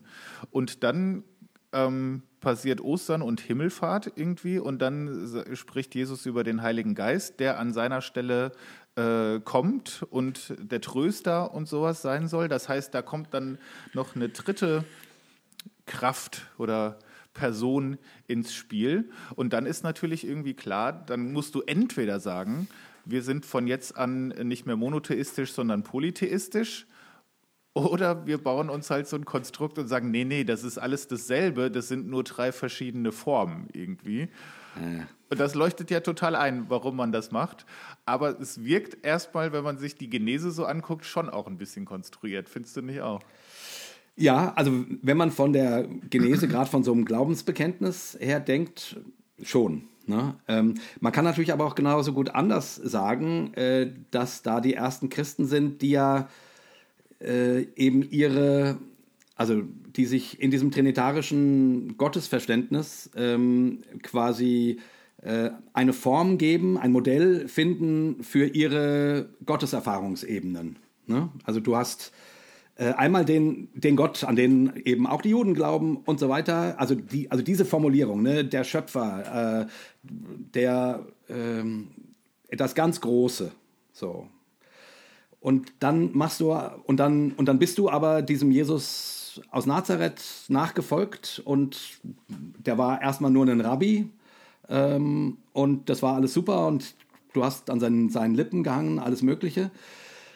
Und dann ist der gekreuzigt worden und alles war scheiße. Und dann ist er, und, und, und dann war er plötzlich wieder da. Huch, äh, wie? Und, und, und plötzlich äh, kommt die Frage aus, ja, könnte es sein, dass der mehr gewesen ist als nur ja. ein Rabbi? So, und dann, dann versuchst du das zu integrieren äh, in deine Glaubenswelt. Und genauso dann eben diese Erfahrung, dass dann Jesus wieder geht und von dem Tröster spricht und dann kommt diese Kraft und du, und du erlebst Pfingsten und ähm, machst plötzlich in dir Gotteserfahrungen, die du vorher so noch nicht machen konntest. Also die irgendwie was, äh, was eher Innerliches haben. Und, und Paulus spricht dann davon, dass, dass dieser Geist ihm Zeugnis gibt und so weiter und so fort. Also ich will nur sagen, ähm, und all das kann man kritisch natürlich sagen. Äh, na gut, das hat man sich dann später schön zusammengereimt. Aber wenn man es mal positiv deuten möchte, ähm, äh, und das dann über, keine Ahnung, 200 Jahre, so, äh, könnte das sozusagen eben von dieser Erfahrungsebene her äh, das Bedürfnis kreieren, jetzt müssen wir mal irgendwie formulieren können, was das dann ist, Gott, mhm. wenn wir von Gott sprechen. Ähm, wenn es diese verschiedenen Ebenen gibt, die halt eigentlich nicht miteinander in ein, in, in, in ein monotheistisches Konstrukt passen, sondern besser zu einem Polytheismus, Polytheismus passen würden. Aber das wollen wir ja nicht. Auf gar keinen Fall. So. Und dann, dann kommst du halt dann zu, zu der auch nicht ganz unkomplizierten Formulierung der Trinität. Aber wie gesagt, ich, ich, ich finde das, das Spannende an dem, an dem trinitarischen Gottesbild eigentlich, dass er Gott komplett aufreißt und auf so ja. viele verschiedene Ebenen bringt äh, und zumindest Erfahrungsorte anbietet, ähm, die du mit einem, ja, die du, äh, also es, also es liefert einfach neue und andere Zugänge sozusagen. Total. Also ja, weißt du, was ich meine? Auch, das, auch ja. total toll, ja. Weil das ähm, eigentlich nochmal äh, sagt, Ihr habt zwar schon gedacht, Gott ist irgendwie einzigartig und geheimnisvoll, aber ihr habt noch gar nicht so richtig verstanden, wie krass das eigentlich ist. Ne? Und jetzt genau. gibt es auf einmal noch diese ganzen anderen neuen Aspekte. Das finde ich, das ich auch wirklich einen, ein schönes Bild daran, weil das, das geht ja so in alle Richtungen. Ne? Einerseits hast du dann halt Jesus, wo du quasi dann das Gegenteil sagst, wo du auf einmal sagst, ah, Gott ist nicht mehr, ist nicht mehr fern und, und mysteriös genau. und unverfügbar, sondern der ist auf einmal da, man kann den sehen, man kann den anfassen, der redet auch, ähm, der, der begegnet Menschen und der geht auf eine ganz bestimmte Art mit Menschen um. Ah, so ist Gott also offensichtlich irgendwie. Genau. Das ist ja was Neues und dann auch so das, womit dann ja auch das, äh, das Apostolikum anfängt, ähm, Gott als Vater anzusprechen. Da arbeiten wir uns ja jetzt so ein bisschen wieder dran ab und sagen, naja, man könnte ja auch mal Mutter sagen, auch völlig hm. zu Recht, ne? mache ich auch ja. wirklich gerne. Ähm, aber das ist ja erstmal da, wo Jesus das einführt, total revolutionär, ne? wo man mhm. sagt, diese, diese, oder das ist, geht ja noch weiter als Vater, ne? er sagt ja im Grunde sogar Papa irgendwie oder so eine Koseform. Genau. Das ist ja erstmal schon was, ach krass, so nah, so intim, so persönlich kann das, äh, kann das sein, dass ähm, ist erstmal was Neues, was Revolutionäres, ne, irgendwie. Ja. Und dann hast du natürlich mit dem, mit dem ganzen Konzept und mit der ganzen Person des, des Heiligen Geistes oder der Heiligen Geisteskraft auf einmal nochmal so eine total faszinierende, mystische, auch ein bisschen, ich weiß nicht, ob man das sagen kann, aber so eine bisschen eher feminine, weibliche Seite irgendwie und auch so eine ja. total poetische, schöpferische äh, Seite. Also ich finde das schon faszinierend und auf jeden Fall einen großen Gewinn, wenn man das ähm, im Gegensatz zu, wenn man ja. das nicht hätte. So. Ja. Und, und zumindest, also wir sind ja in Jesus, der unser Bruder ist, sind wir ja mit in die Trinität hineingenommen, quasi. Also äh, wenn, wenn Jesus unser Bruder ist, ja, was sind wir dann? Also wenn Jesus der Sohn Gottes ist und er ist unser Bruder, was sind wir dann? Ich will damit nicht sagen, wir sind, wir sind Götter. Ich will damit nur sagen, das deutet an, eben nicht mehr, Gott ist da ganz weit äh, oder Gott ist nicht nur ganz weit da draußen, der ganz andere, den versteht man gar nicht, sondern plötzlich haben wir Teil an dieser Geschichte, an dieser Göttlichkeit irgendwie. So, also das drückt das ja zumindest aus. Ne? Wie gesagt, ich, ich, ich, meine damit nicht, dass wir jetzt äh, uns gegenseitig ähm, anbeten sollten, sondern, sondern ähm, aber, aber dennoch, wenn Jesus unser Bruder ist, sind wir Geschwister. So, ne?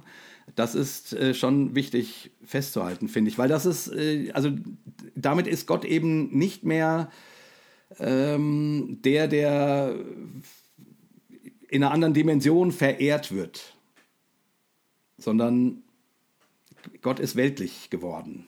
Ja. Und, und das halte ich, äh, das ist für mich eine der wichtigsten äh, Dinge im, im, im, christlichen Glauben. Im, deswegen sage ich ja, Weihnachten ist, ist mir fast wichtiger als, als Ostern, äh, weil das ändert für mich tatsächlich alles, ähm, ähm, äh, dass, dass Gott weltlich geworden ist sozusagen und weltlich gedacht werden kann und werden darf und dass wir und dass wir alle was damit zu tun haben sozusagen.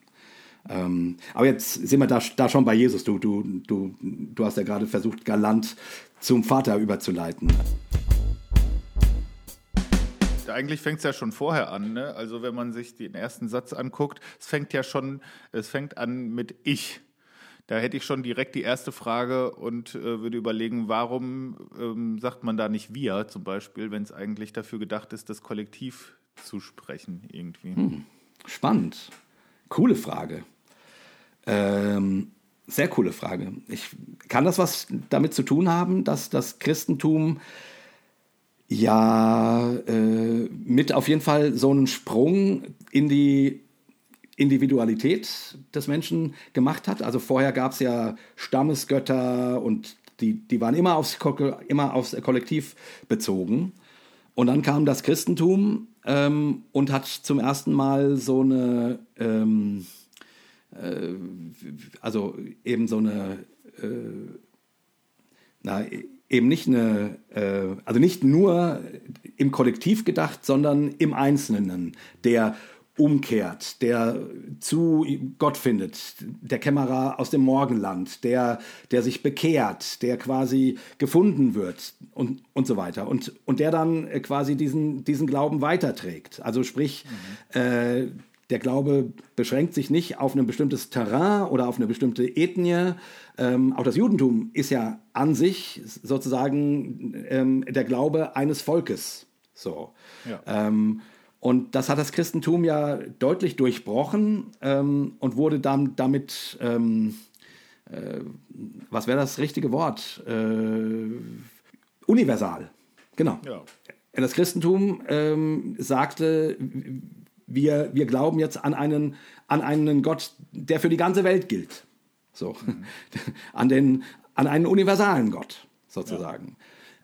Aber dafür äh, war natürlich das Ich notwendig, weil du sozusagen nicht mehr äh, per Geburt, weil du zu einer bestimmten zu einem bestimmten äh, Stamm gehört hast, zu einer bestimmten Ethnie, zu einem bestimmten ähm, Territorium oder, oder Platz mit diesem Gott zu tun hattest, sondern weil du, weil das was mit dir zu, zu tun kriegt, quasi. Also du, die, die, der Glaube ist, ist dir nicht einfach eingepflanzt, hm. sondern du darfst dazu Ja oder Nein sagen. Von daher macht das Ich, ist, glaube ich, sogar relativ wichtig, so in der, in der Bewusstseinsentwicklung, weil es irgendwie deutlich macht, ähm, äh, naja, hier wird, ein, hier wird ein Schritt zum Individuum hin mhm. gegangen. Heute sagt man ja, wir sind alle viel zu individualistisch, aber, äh, oder sagen viele. Aber das hat zumindest irgendwie damit äh, auch einen Anfang genommen, würde ich sagen, oder? Ja, leuchtet mir auch äh, ein. Auch gerade wenn man bedenkt, dass das vielleicht wirklich auch mal sowas wie so ein, wie so ein Tauffragentext äh, war, dann würde das ja auch Sinn machen, weil da geht es ja auch um eine individuelle Stimmt. Entscheidung oder eine individuelle Aussage. Das heißt, da würde dir das Wir auch gar nichts bringen. Ja. Ähm, da könnte man dann eher höchstens fragen, möchtest du Teil von diesem Wir sein? Aber ja, ich fand das auch gar nicht kritisch. Ich, es ist mir nur eben so beim Lesen aufgefallen, dass wir so ganz viel gesagt haben, ja, es ist so was Identitätsstiftendes und das äh, bekennt man dann gemeinsam und dann steht da aber ich irgendwie und ja. dann sitz, stehen da 100 Leute und sagen alle ich und meinen eigentlich wir in dem Fall. Deswegen dachte ich, ist eigentlich mal interessant zu ja. überlegen, warum das da steht. Und ist doch auch spannend, äh, fällt mir jetzt dabei gerade ein, ähm, dass das Vaterunser kollektiv formuliert ist. Ne?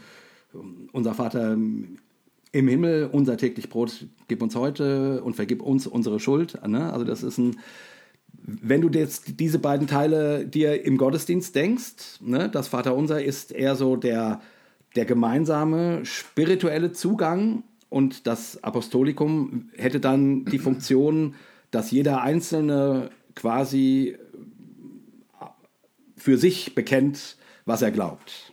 Äh, finde ich ganz cool. Also dann hast du beide, beide Seiten. Ne? Ähm, und, das, und das Vaterunser wäre ja eben auch nicht, da geht es nicht in erster Linie, was glaubt man, sondern das ist, und trotzdem ist es ja eine Art Glaubensbekenntnis. So, ja. ne? Halt als ein Gebet formuliert.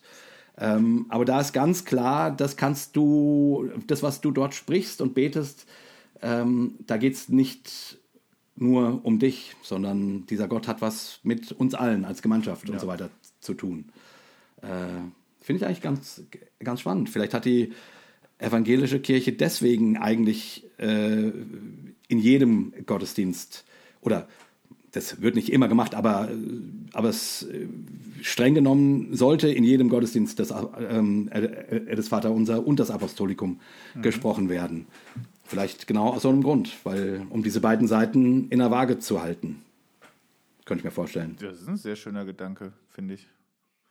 Ja. Gut, vielleicht ist der auch ganz weit verbreitet und wir genau. denken jetzt, das ist uns gerade erst aufgefallen, aber ja. finde ich, ist ein sehr schöner Gedanke. Aber gut, ich glaube an Gott. Okay, also es geht um etwas, was über mich hinausgeht. Das nennt man Gott. Was ist das für ein Gott? Den Vater, hast du ja schon gesagt, sehr schön. Wobei ich ähm, an der Stelle nur mal anmerken wollte, Pinchas Lapide, das ist so ein jüdischer Religionsphilosoph, schreibt, dass es nicht Jesus war, der das Abba erfunden hat. Ähm, das behaupten Christen gerne. Das ist schon richtig, dass das nicht wahnsinnig verbreitet war, aber es gibt auch im Judentum um die Zeit Jesu herum andere Rabbinen. Nicht wahnsinnig viele, aber ich glaube, er bringt zwei Belege, die, die durchaus auch von Gott als Abba, als Vater gesprochen haben. Mhm. Ähm, nur mal so nebenbei, ähm, weil ja, man. Spannend weil man das aber es, aber es kommt ja irgendwie trotzdem erst dann, also ist, ist, ja auch fast egal für die Geschichte, wer das gesagt hat, ne? Ja. Äh, aber es kommt so zu der Zeit irgendwie neu auf. Also so in ja. dem genau. ähm, im Ersten Testament oder im Alten Testament finden wir das ja, glaube ich, nicht so in der Form. Also, also zumindest nicht, nicht in dieser äh, starken Intimität. Ich glaube, ja. äh, Gott als Vater oder wie eine Mutter und so weiter taucht da ja auch auf. Mhm. Ähm, aber Jesus hat ja quasi fast ausschließlich von Gott als Vater gesprochen. Ja. Das ist schon eine ganz starke Betonung. Und in dem Abba hast du ja dann eben sowas Liebevolles. Also ich meine, man könnte sagen, äh, ja, wenn er jetzt den patriarchalen jü äh, jüdischen Vater gemeint hat, dann, äh, dann ist das keine tolle Neuerung. Aber die Art, wie er dann von, von Gott als Vater gesprochen hat, hat ja was sehr Intimes, fast Zärtliches. Ähm, und auf jeden Fall ist, also wird, wird damit auch das patriarchale äh, Bild, was es damals gab, vom und sich im Wort Vater äh, verbarg, aufgebrochen, finde ich zumindest. Also in, in, der, in der Art, wie Jesus äh, von Gott spricht, sehe ich wenig den Patriarchen, und, sondern vielmehr einen sich Sorgenden, und zwar einen äh, auch für die Menschen sorgenden Vater, die nicht an ihn glauben, die Böses tun. Er lässt die Sonne aufgehen über Gute mhm. und Böse. Er lässt, das, er lässt es regnen über Gerechte und Ungerechte. Also einen Vater, der, äh, der die Vögel versorgt und, und so, ne, Bergpredigt, also und die, und die. Und, und, und, die Lilien auf dem Felde und so. Also äh, das, ist, das ist schon ein sehr fürsorglicher Vater und kein, ähm, und kein, und kein patriarchales Arschloch. Ja.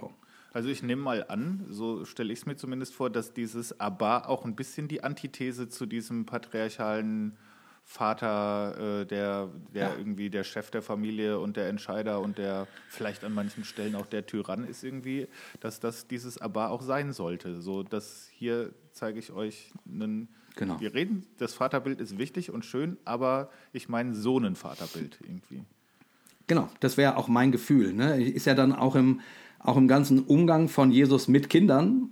Ähm, das hat der Siegfried Zimmer ja mal in einem Vortrag sehr, sehr deutlich gemacht. Das war es, dass das komplett revolutionär ist. Das, das gibt es quasi in der Antike damals nicht.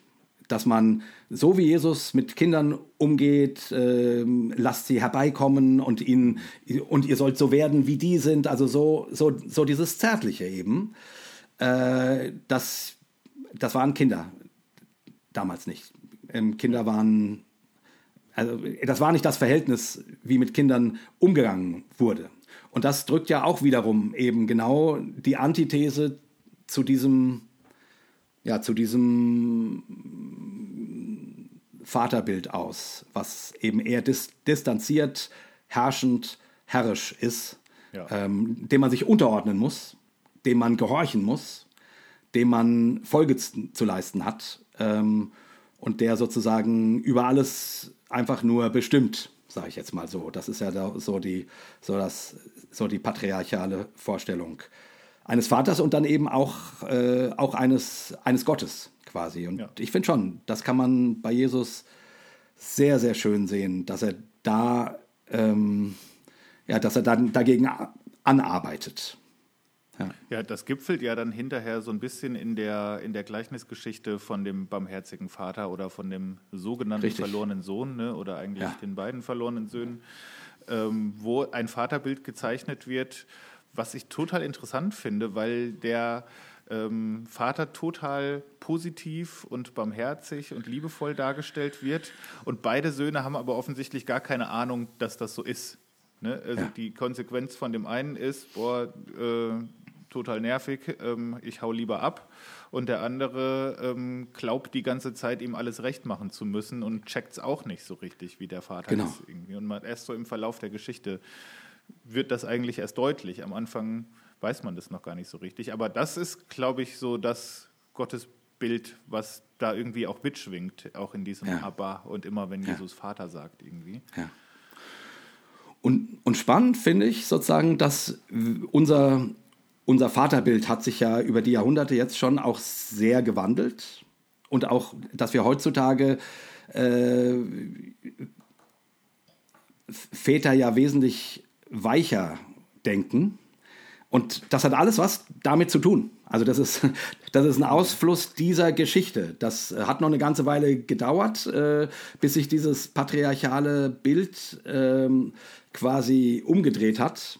Und ich glaube, ähm, in, in, in, in, in, in vielerlei, also ich meine jetzt ähm, auch die ganz normalen Väter, ne? also nicht nur den, wie man Gott sieht, sondern äh, wie, man, wie man sich als Vater versteht oder wie man Väter denkt, dass die quasi nicht nur zur Arbeit gehen und, äh, und, und alles äh, Emotionale äh, hat die Frau abzudecken, sondern dass die auch Emotionales abdecken wollen mit den Kindern und so weiter.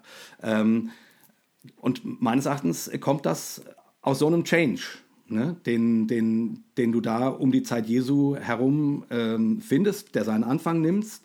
Äh, Gott als Abba, äh, als Papa, ähm, in der Art, wie Jesus mit, mit Gott umgeht, in, in der Art, wie Jesus über Gott spricht, in der Art, wie Jesus mit Kindern um, umgeht, dass sich das dann wie gesagt, nicht von heute auf, auf morgen. Also ich glaube, wir können, wenn, wenn wir in die Kirchengeschichte äh, schauen, da finden wir noch, noch ganz viel äh, den, den patriarchalen Vater ja. und auch, den, auch das patriarchale Gottesbild. So.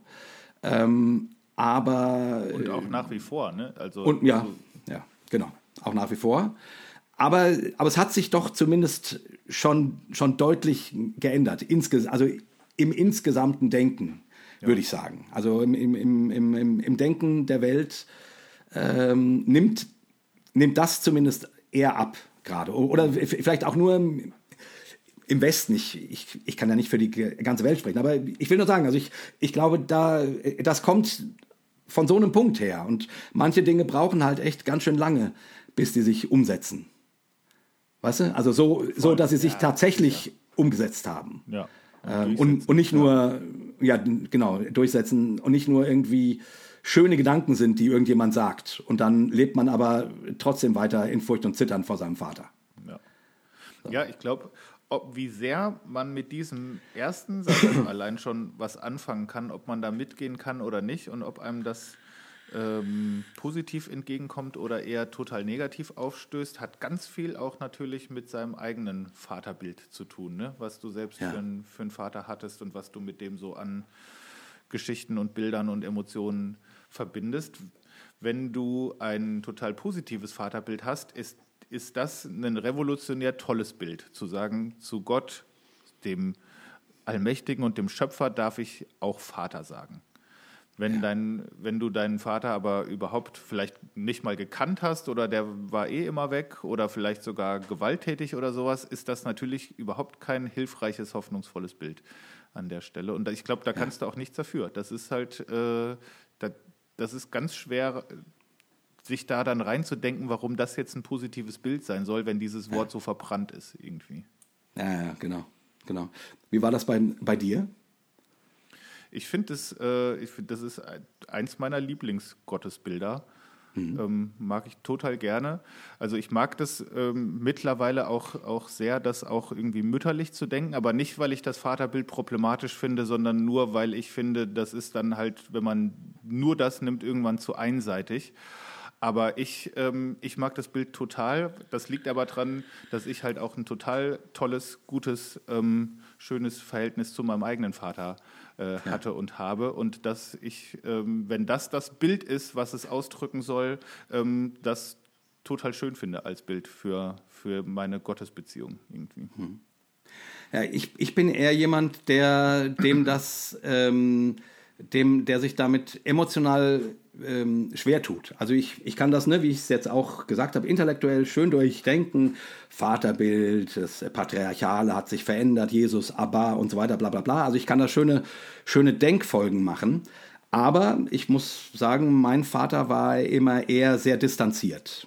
Ähm, und ich stelle auch bei mir selber fest, dass ich sozusagen ähm, meinen Kindern schnell eher distanziert, also ich glaube nicht ganz so wie mein Vater, aber ich will nur sagen, da überträgt sich was. Ich Klar, bin, äh, äh, der, mein, mein Vater war, war nie so nahbar, der saß immer in, in seinem Büro und hat dort Briefmarken sortiert oder irgendwelche wichtigen Aufsätze geschrieben oder irgendeinen Kram gemacht. Und, äh, und ich, ich merke auch, also wie gesagt, ich, ich kann Vater positiv denken, aber ich finde nicht richtig eine, eine tiefe emotionale Beziehung mhm. zu dem Wort. Da ist dann der Gott für mich eher der Schöpfer, äh, also der, also diese Seite Gottes, sage ich mal. Und ich finde dann eher in Jesus mein, mein Gegenüber, mein, mein Du sozusagen. Mhm. Äh, der Vater ist mir dann, dann, dann, das ist der Schöpfer von Himmel und Erde, der, ist größer als das Universum, all, also äh, unbegreifbar, unfassbar, nicht, äh, nicht, zu, nicht zu kriegen quasi. Ähm, ja, äh, also ich, so, ich glaube, da fällt mir die, die Seite, die Vaterseite ist für mich nicht so intim. Mhm auch wenn, auch wenn ich, wie gesagt, verstehe, dass das da eigentlich drin steckt. Aber es ist emotional für mich, also ja. jetzt auch nicht so, dass es mir kalten Rücken runterläuft oder so. So auch nicht. Ich merke nur, ich finde da nicht so einen, zum Wort Vater, nicht so einen emotionalen. Ja, genau das meine Bezug. ich eigentlich. Ne? Das, und da kannst du ja nichts gegen machen. Du kannst dich da nicht nee. intellektuell äh, zu zwingen, das zu fühlen, was da vielleicht Jesus mit bezweckt hat, wenn er dieses Wort sagt.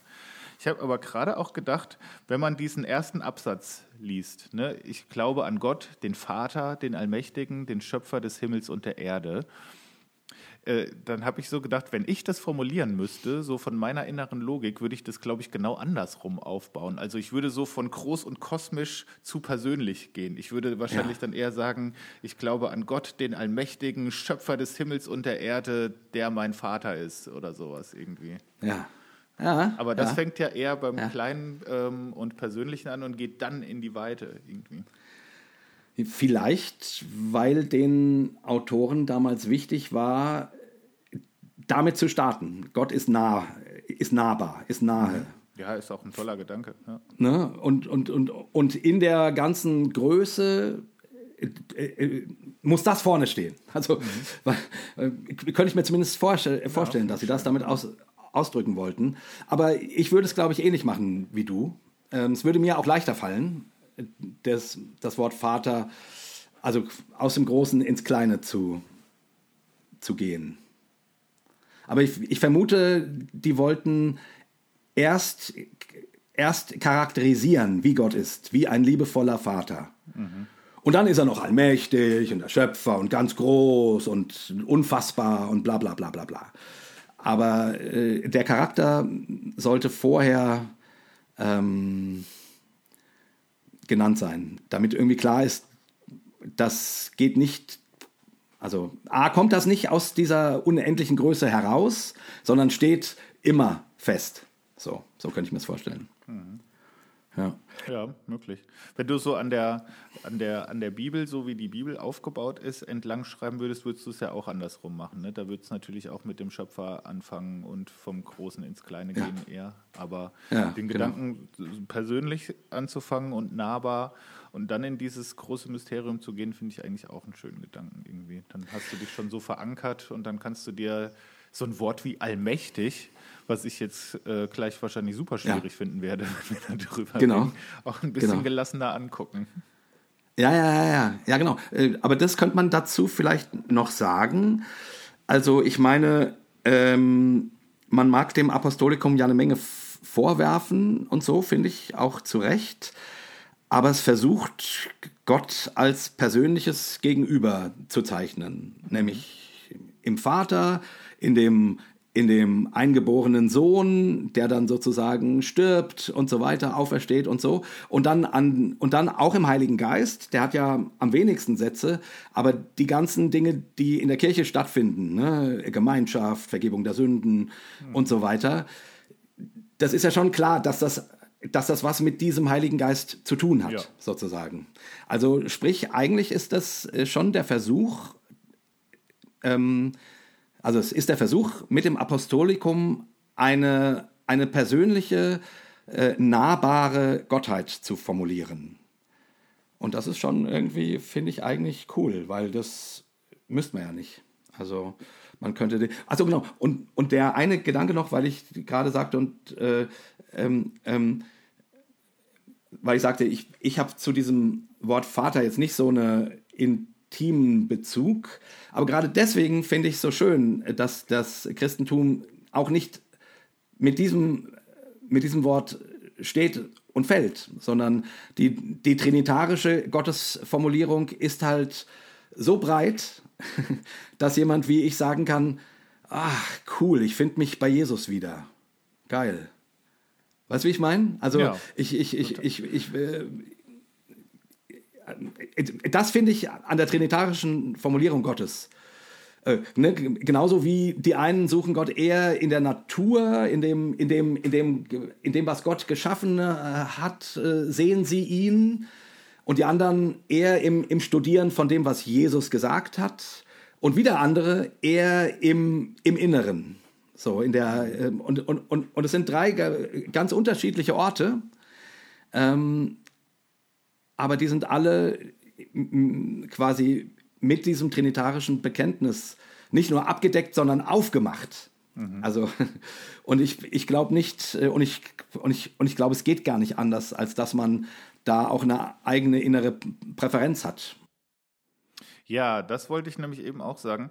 Das, ich bin mir nicht sicher, ob das die Absicht von so einem Text ist, aber das dachte ich eben, das fände ich total schön, wenn man sagt, wir haben hier ein möglichst breites Gottesbild, was wir vor Augen malen, ne? mit in ganz vielen verschiedenen Farben und Bildern. Wir haben den, den Vater, wir haben den Schöpfer, dann kommt Jesus. Ähm, mit ganz vielen verschiedenen äh, Attributen und äh, Dingen. Dann kommt der Heilige Geist mit den ganzen Aufgaben und Auswirkungen vor allem. Und ob man da nicht einfach sagen kann, boah, pff, mit dem einen Bild habe ich irgendwie Mühe, aber das andere finde ich schön. Ne? Ob man da nicht sagen kann, da wird hier eine große Bandbreite aufgemacht. Irgendwo kannst du vielleicht andocken irgendwie. Das ist ja wäre ja ein viel schönerer Gedanke, als zu sagen, du musst da an jedes Ding gleichermaßen Genau. einen Haken machen, sonst bist du eigentlich schon raus. Wenn dir ein Haken fehlt, dann äh, bricht es leider hier zusammen irgendwie. Sondern eher so als Angebot, guck mal, das ist ein, ein ganz breites Spektrum irgendwie. Ja, das wäre genau mein Ansatz. Also wes, weshalb ich, also ich ja immer sage, ich glaube, die, äh, die Trinität bohrt Gott auf, sozusagen. Und, und eben nicht, äh, nicht als, das musst du alles ähm, leben und glauben und lieben und so weiter, sondern äh, es ist ganz natürlich, dass Persönlichkeiten sich in die, mehr in die eine Richtung neigen als in die andere. Aber das ist doch schön. Dann darfst du, so wie du bist, kannst dich dort ähm, beheimaten. Und keine Ahnung, vielleicht hilft dir ja dann äh, im Laufe deines Lebens die also das trinitarische Modell, ne, ich würde mal sagen, es ist, es ist ja nicht so, äh, ich denke, die Trinität ist ein Modell. Ne? Also äh, ähm, man kann über Gott nicht sprechen, außer in Bildern und Modellen. Also wie, wie, ne, die, die, die Trinität ist, ist ein Modell für Gott, sozusagen. Ähm, aber das kann einem eben dann helfen, vielleicht über die Jahre, ähm, andere Seiten von Gott zu entdecken, als die, die einem naheliegen und darin dann etwas zu finden, was man auf seine eigene Art gar nicht finden würde. So, das, äh, das finde ich irgendwie schön an dem Gedanken. Also deswegen mache ich den auch immer so stark. Also, ähm, ähm, weil ich glaube, da liegt eine Riesenchance drin. Und nicht nur ein, und eben gerade nicht ein, ja, das muss ich alles so und so glauben. Oh. Gott, ich weiß gar nicht, ob ich das glauben kann. Oh Gott, bei dem Wort Vater dreht sich mir der, der Magen um. Oh, oh, oh, oh Gott, wie kann ich Christ sein? Oder so. Nee, dann, dann lass bei dem Wort Vater dir den Magen umdrehen und konzentriere dich auf, auf andere Bilder über Gott. Ähm, So, Genau, wir hätten ja noch ein zweites Bild im ersten Absatz. Ich glaube, viel mehr als den ersten Absatz schaffen wir heute auch gar nicht. Nee, schaffen wir nicht. Auch nicht schlimm. ähm, ich, ich fasse das mal zusammen, weil das wahrscheinlich auch irgendwie zusammengehört. Den Allmächtigen, den Schöpfer des Himmels und der Erde, kann man wahrscheinlich nicht so, macht nicht so viel Sinn, das auseinander zu klamüsern, ne? Irgendwie. Ja. Also das Wort Ja. allmächtig finde ich wirklich schwierig. Ähm, Weil das einen natürlich ganz, oder weil das mich ganz schnell natürlich zu, zu, äh, zu sowas wie der Theodizee-Frage bringt, wenn man das Wort äh, Allmacht so versteht, von da ist eine Person, die theoretisch alles kann, wenn sie nur möchte, irgendwie. Genau. Genau. Ist auch, also ich wäre auch ein Wort, mit dem ich äh, Schwierigkeiten hätte oder nicht weiß, wie ich das denken soll.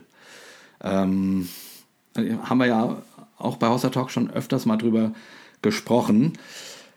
Ich würde es jetzt auch nicht streichen oder ist, ist, ist die, was wäre die Alternative? Ähm, ich glaube an Gott den Vater, der was kann oder auch nicht. äh, Den so und die, und die Welt. Ja, also, also ich, ich will damit sagen, ne, wie, wie, wie, wie versucht man Gott zu denken? Nicht? Äh, der Klaus Douglas hat mal gesagt, dass im Judentum es den Gedanken der Allmacht eigentlich gar nicht gibt. Hm? Ja, ja, das habe ich auch schon mal gehört. Ja. Den fand ich eigentlich sehr, sehr gut. Also es ist eine griechische Formulierung, Gott als Omni zu denken. Allwissend, allmächtig, allgegenwärtig. Allgegenwärtig. All, also quasi, ähm, was Gott darauf festschreibt, ähm, all das so zu sein. Und äh, im, im, wenn ich das richtig in Erinnerung habe, ähm, hat das Judentum hier eher den Gedanken, Gott ist mächtig. ja. Also Gott kann was. Was genau, wissen wir auch nicht. Und wir wissen auch nicht, warum äh, er das eine kann und das, und das andere nicht. Oder warum er das eine tut und, und das andere nicht. Das, darüber können wir nichts sagen.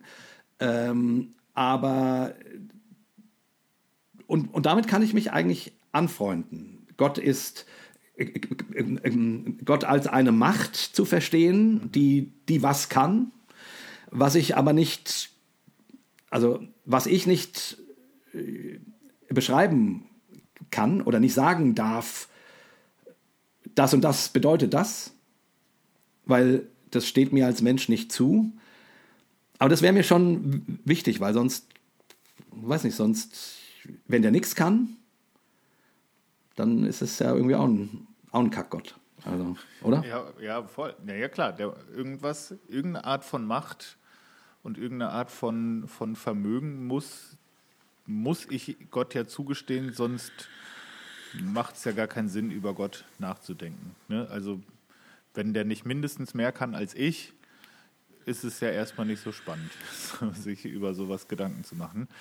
Ähm, deswegen würde ich es eigentlich sinnvoll finden, das direkt halt mit dem Schöpfer zu verknüpfen, weil wenn ich das glauben kann, ist es ja schon eine Art von Machtzuschreibung, die äh, sehr weit über das menschliche Vermögen hinausgeht. Irgendwie. Wenn ich denke, egal wie das vonstatten gegangen ist, ich kann mir Gott als Kraft, als Wesen, als Person vorstellen, die irgendwie diesen Entstehungsprozess von, von Leben und, und, äh, und Ordnung und Schönheit und was auch immer das jetzt ist, was dieses Universum ist, in Gang gesetzt hat, dann ist das ja erstmal schon was Abgefahrenes, Krasses, Mächtiges, Kluges offensichtlich auch, äh, Schöpferisches, Kreatives. Aber diesen Allmächtig-Begriff, den finde ich halt insofern schwierig, weil der hat halt äh, gleichermaßen Vorteile und Nachteile. Der große Vorteil ist, wenn du einen Freund hast oder einen Vater oder ein Wesen auf deiner Seite, was allmächtig ist, ist das natürlich sehr tröstlich, weil egal was dir passiert, ähm, der kann dir immer helfen und dich immer retten. Und ähm, der Nachteil ist, dann erlebst du, dass das halt manchmal auch gar nicht passiert und dann musst du ja denken, der könnte zwar, aber der möchte nicht. Fuck, äh, wahrscheinlich liegt es an mir. Wahrscheinlich habe ich es verkackt. Wahrscheinlich ähm, mag der mich nicht. Wahrscheinlich sieht er mich nicht irgendwie. Ähm, und das finde ich ist ein großes Problem an der Ja. Stelle mit der Allmacht. Und das ist, glaube ich, oh. eine, eine, äh, ein Problem, an dem viele irgendwann scheitern irgendwie. Ja. Oder aber, ich meine, da ähm, viele Christen lösen das ja dann so, dass sie sagen, also nicht, er sieht mich nicht, ähm, also ja, er hat hier nicht geholfen, keine Ahnung, die, äh, dass meine Ehe nicht gescheitert ist oder dass mein Kind nicht gestorben ist oder dass oder meine Krankheit äh, wird nicht von mir genommen, so. Ähm, aber dann ist die Deutung ja da. Äh, das heißt nicht, dass er dass, äh, dass er nicht allmächtig ist, sondern dass er aus irgendeinem Grund nicht helfen will. Ja, exakt, und weil er ein guter, halt ja noch viel schlimmer. Ja, ja, warte mal. Äh, und weil er ein guter Vater ist, deswegen steht das Vater auch am Anfang, weil ich glaube, dass er ein guter Vater ist, glaube ich nicht, dass er nicht will, weil er mir eine überbraten will oder weil er es mir nicht gönnt oder weil er, weil er, ja. weil er gehässig ist oder, oder weil er mal gucken will, wie schön ich leide oder ob ich auch die richtigen Entscheidungen treffe. So, ne? Also so ein, so ein, so ein Gott als Tester, so, der, der die ganze Zeit guckt, na, und, und wird er mir treu bleiben und irgendwie so. Sondern weil Gott ein guter Vater ist, äh, vertraue ich darauf, dass dieser Gott weiß, was er tut und ich kann es zwar nicht verstehen, aber am Ende aller Tage werde ich dann keine Fragen mehr haben, wenn ich vor ihm stehe, weil, äh, weil dann sehe ich, in, in seiner großen Liebe geht das alles irgendwie auf. So, das, das ist ja dieser Ge Gedanke. Ja. Ähm, genau, ich, ich finde den, solange es um, um so Kinkerlitzchen geht, äh, kann ich dem noch ganz gut folgen. Aber äh, wenn es wirklich so lebens, äh, also so richtig existenziell wird, dann wird es halt irgendwann wirklich schwierig. Aber wenn man das kann, wenn man so glauben kann, ja, warum nicht? Das, äh, dann bist du sozusagen in dieser Allmacht gut aufgehoben, ja. auch wenn die Allmacht dir natürlich nicht zur Verfügung steht und auch nicht dafür sorgt, dass alles so läuft, wie du es gerne hättest. Ähm, ich ich habe trotzdem ein Problem damit, mit dem Wort, weil ich dann eben äh, bei der Theodizee-Frage, also oder beim, oder beim Holocaust, also es gibt einfach, also es ja. gibt Momente, wo man sagt, jetzt, äh, also wenn der Gott allmächtig ist, dann, dann könnte er aber jetzt. Ja, genau. Und und wenn er dann, äh, und wenn das alles in seiner großen Liebe sich irgendwann mal erklärt, dann, also mag ja sein, aber das fällt mir schwer, mich da reinfallen zu lassen. Ja, geht mir auch so. Also so die Vorstellung, ein Gottesbild zu haben, der auf der einen Seite so väterlich ist und sich andererseits die ganze Zeit äh, quasi unterlassener Hilfeleistung schuldig macht, finde ich irgendwie, das kriege ich nicht zusammengedacht. Ja. Gut, da kann man natürlich wieder das sagen, was man dann immer an der Stelle sagt, wenn man ähm, mit dem Intellekt scheitert. Äh, ja, das sind ja auch Gottes Wege viel höher als deine Wege irgendwie. Genau.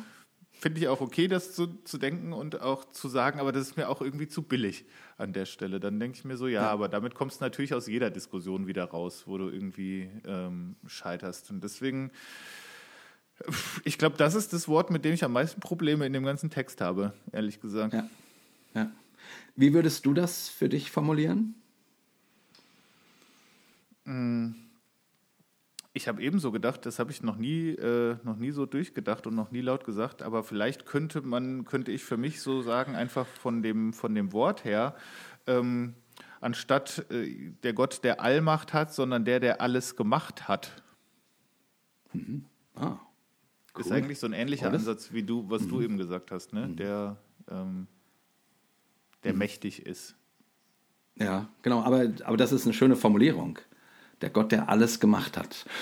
Und das, das frage ich mich so, wie wir heute im 21. Jahrhundert äh, uns das denken, weil Gottes, also zumindest das, was wir über Gottes Schöpfung verstehen, ist ja eben nicht in sechs Tagen passiert.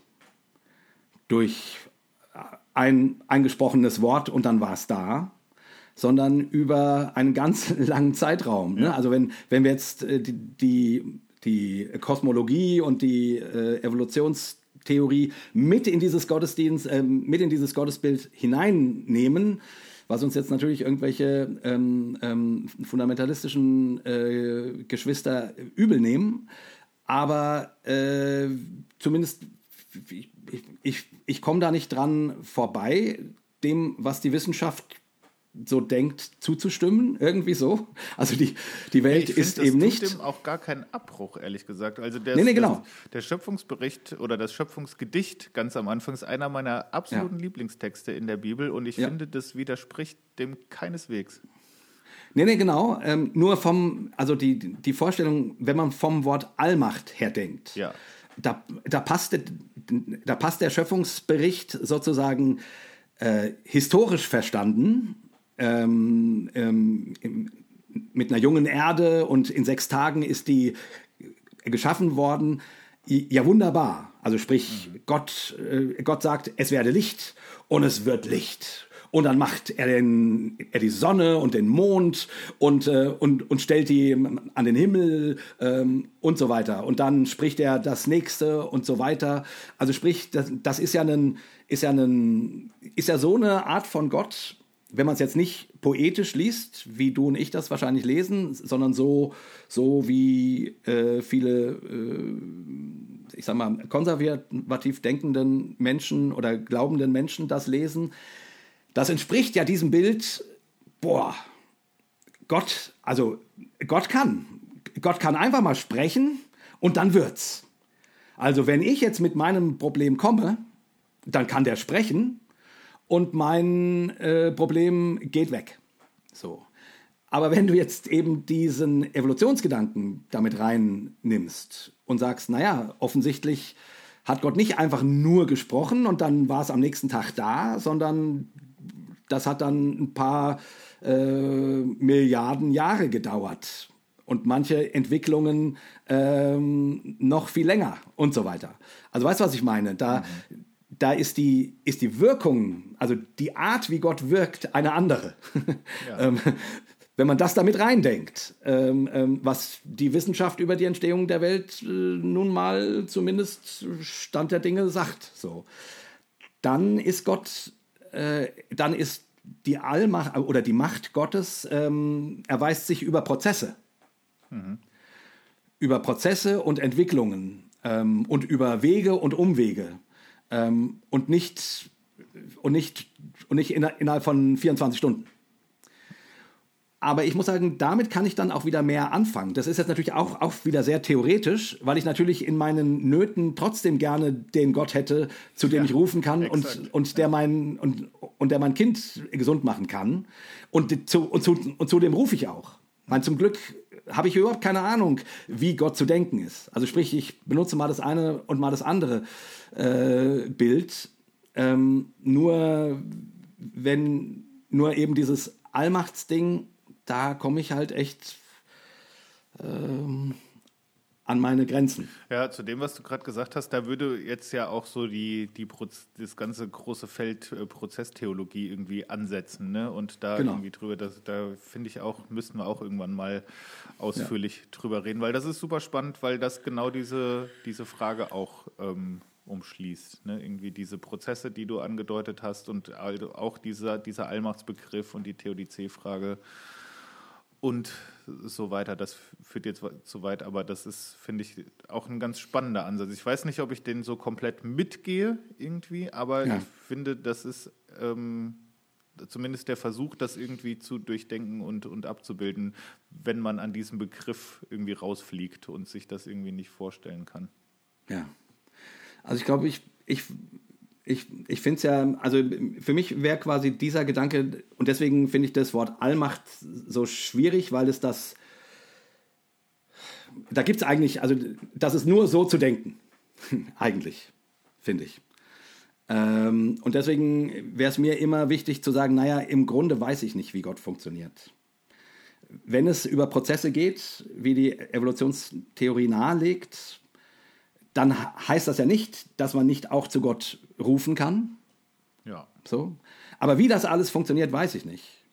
Also von daher würde ich für mich auch, ich, ich, ich spreche zwar natürlich mit, äh, aber ich übersetze innerlich für mich, Gott kann was. Gott ist mächtig. Wie das genau funktioniert, habe ich keine Ahnung, weiß ich nicht. So, das wäre meine Übersetzung. Finde ich aber auch eigentlich einen schönen Ansatz und allein das rauszuziehen, dass das vielleicht auch manchmal nötig oder okay ist, so das mitzusprechen im Sinne von ne, des Kollektivs und des Bekenntnisses und trotzdem innerlich so, so Klammern macht und sagt, ja, mächtig weiß ich jetzt noch nicht. Ich sag mal mächtig mhm. irgendwie. Vielleicht reicht es auch irgendwie. Ist doch, genau. ist doch schön. ja, ja, genau, genau. Ich meine, am langen Ende, wenn in deinem Leben alles perfekt läuft, hast du meistens kein Problem mit dem Wort Allmacht. Gut, du, könntest, wenn in deinem Leben alles perfekt läuft, tatsächlich mal über den Holocaust nachdenken oder über den letzten Tsunami ähm, und so weiter. Und dann dich fragen, wie, wie, wieso, äh, was Allmacht dort bedeutet, sozusagen. Ich wie gesagt, ich glaube, das Wort Allmacht ist für viele heutzutage ein, ein schwieriges Wort. Aber ich, äh, wie gesagt, aus der jüdischen Vorstellung muss man das nicht benutzen, sondern ja, darf von einem Gott, der was kann, ausgehen. Mehr als wir. Äh, genau, so irgendwie so. Unser fantastischer Plan, heute über das äh, komplette Apostolikum zu reden, ist äh, sehr gut aufgegangen. Wir haben über die ersten zwei Zeilen geredet. Das ja. Ist, genauso hatte ich es mir auch Ja, genau. Ich meine, gut, wir haben natürlich auch echt weit vorne ausgeholt und so, aber ich, ich wollte irgendwie, das war mir wichtig, erstmal allgemein über sowas wie Bekenntnisse zu reden und, und nicht gleich irgendwie jetzt nur so das so, das so durchzuhecheln. Ja, alright, dann äh, soll es das für heute sein. Und ähm, ich äh, hoffe, wir haben euch nicht zu, zu sehr über, überfordert oder ich hoffe, ihr, ihr hattet Spaß dran, äh, mal so Gedanken mitzudenken und euch über sowas Gedanken zu machen. Ähm, ja, und dann äh, schreibt uns doch, was ihr dazu denkt. Schreibt uns doch, was ihr zu dem Thema Glaubensbekenntnis allgemein denkt. Und auch jetzt mh, hm, bleiben wir mal eben bei diesen ersten Versen. Gott als Vater, hat das einen Widerklang für euch oder eher nicht? Ähm, Allmacht, was denkt ihr da? Also das würde mich schon sehr interessieren, wenn ihr euch da ein bisschen beteiligt. Und bevor wir jetzt unser Abschlussritual machen, möchte ich noch mal ganz äh, kurz mich bei all denen bedanken, die uns finanziell unterstützen. Ja. Ähm, auf jeden Fall. Und äh, einfach sagen, vielen, vielen, vielen, vielen Dank für eure Unterstützung. Und ich sage es mal so, es äh, wird schon deutlich, dass die Zeiten ähm, härter werden, dass die, dass die Inflation da ist und so. Ähm, einige Leute äh, haben ihre haben ihre Unterstützung gekürzt oder gar ganz ge, ähm, ähm, gestrichen und das ist völlig okay. Wir, wir verstehen das. Ne? Ich finde das völlig legitim und gerade an Leute, die uns echt lange un unterstützen hier bei Hossa Talk. Also ähm, äh, ihr dürft jederzeit ähm, das ändern, ist ja logisch oder so. Und trotzdem, vielleicht dann für die, die uns noch nicht unterstützen und die uns trotzdem mögen in dem, was wir machen, denkt doch mal drüber nach, ähm, weil wir haben Rechnungen. Ähm, das ist nicht, bezahlt sich nicht alles von selbst, was wir hier mit Hossa Talk machen. Äh, da steckt viel Zeit und Kraft und so weiter drin. Also, wenn ihr auf die Idee kommen könntet, uns mit einem Euro oder mit 10 oder mit 100, wie auch immer, zu unterstützen, am besten regelmäßig mit einem Dauerauftrag oder so, dann geht doch auf unsere Homepage unter dem äh, Menüpunkt Spenden, äh, findet ihr, wie ihr das machen könnt, per PayPal oder per Überweisung. Überweisung ist für uns am besten, weil da gehen keine Gebühren ab.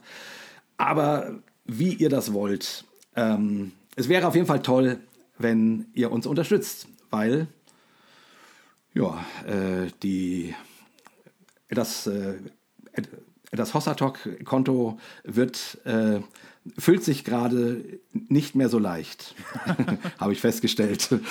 Und da bin ich ein, ein bisschen traurig drüber. Ähm, aber ähm, genau. Und von daher äh, werden wir in den nächsten Wochen äh, immer mal wieder so einen Spendenaufruf machen. Es geht ja auch auf Weihnachten zu und wir wissen, da sitzt das Geld locker, da müssen wir es euch aus der Tasche ziehen.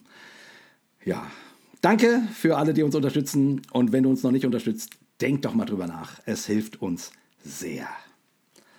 Vielen Dank. So, eigentlich müsste jetzt nach dem Kollektenaufruf kommt ja immer noch ein Song eigentlich. Ne? Genau, stimmt. Gut, aber sowas ähnliches haben wir ja. Das ist dann, ist dann kommt jetzt gleich der Jingle, nachdem wir genau. das berühmte Schlussritual vollzogen haben. Ich Ja. würde sagen, in diesem Sinne, vielen Dank fürs Zuhören. Ähm, wir beenden diese Folge mit einem dreifachen Hossa, Hossa, Hossa, Hossa. Amen dazu. Hossa Talk.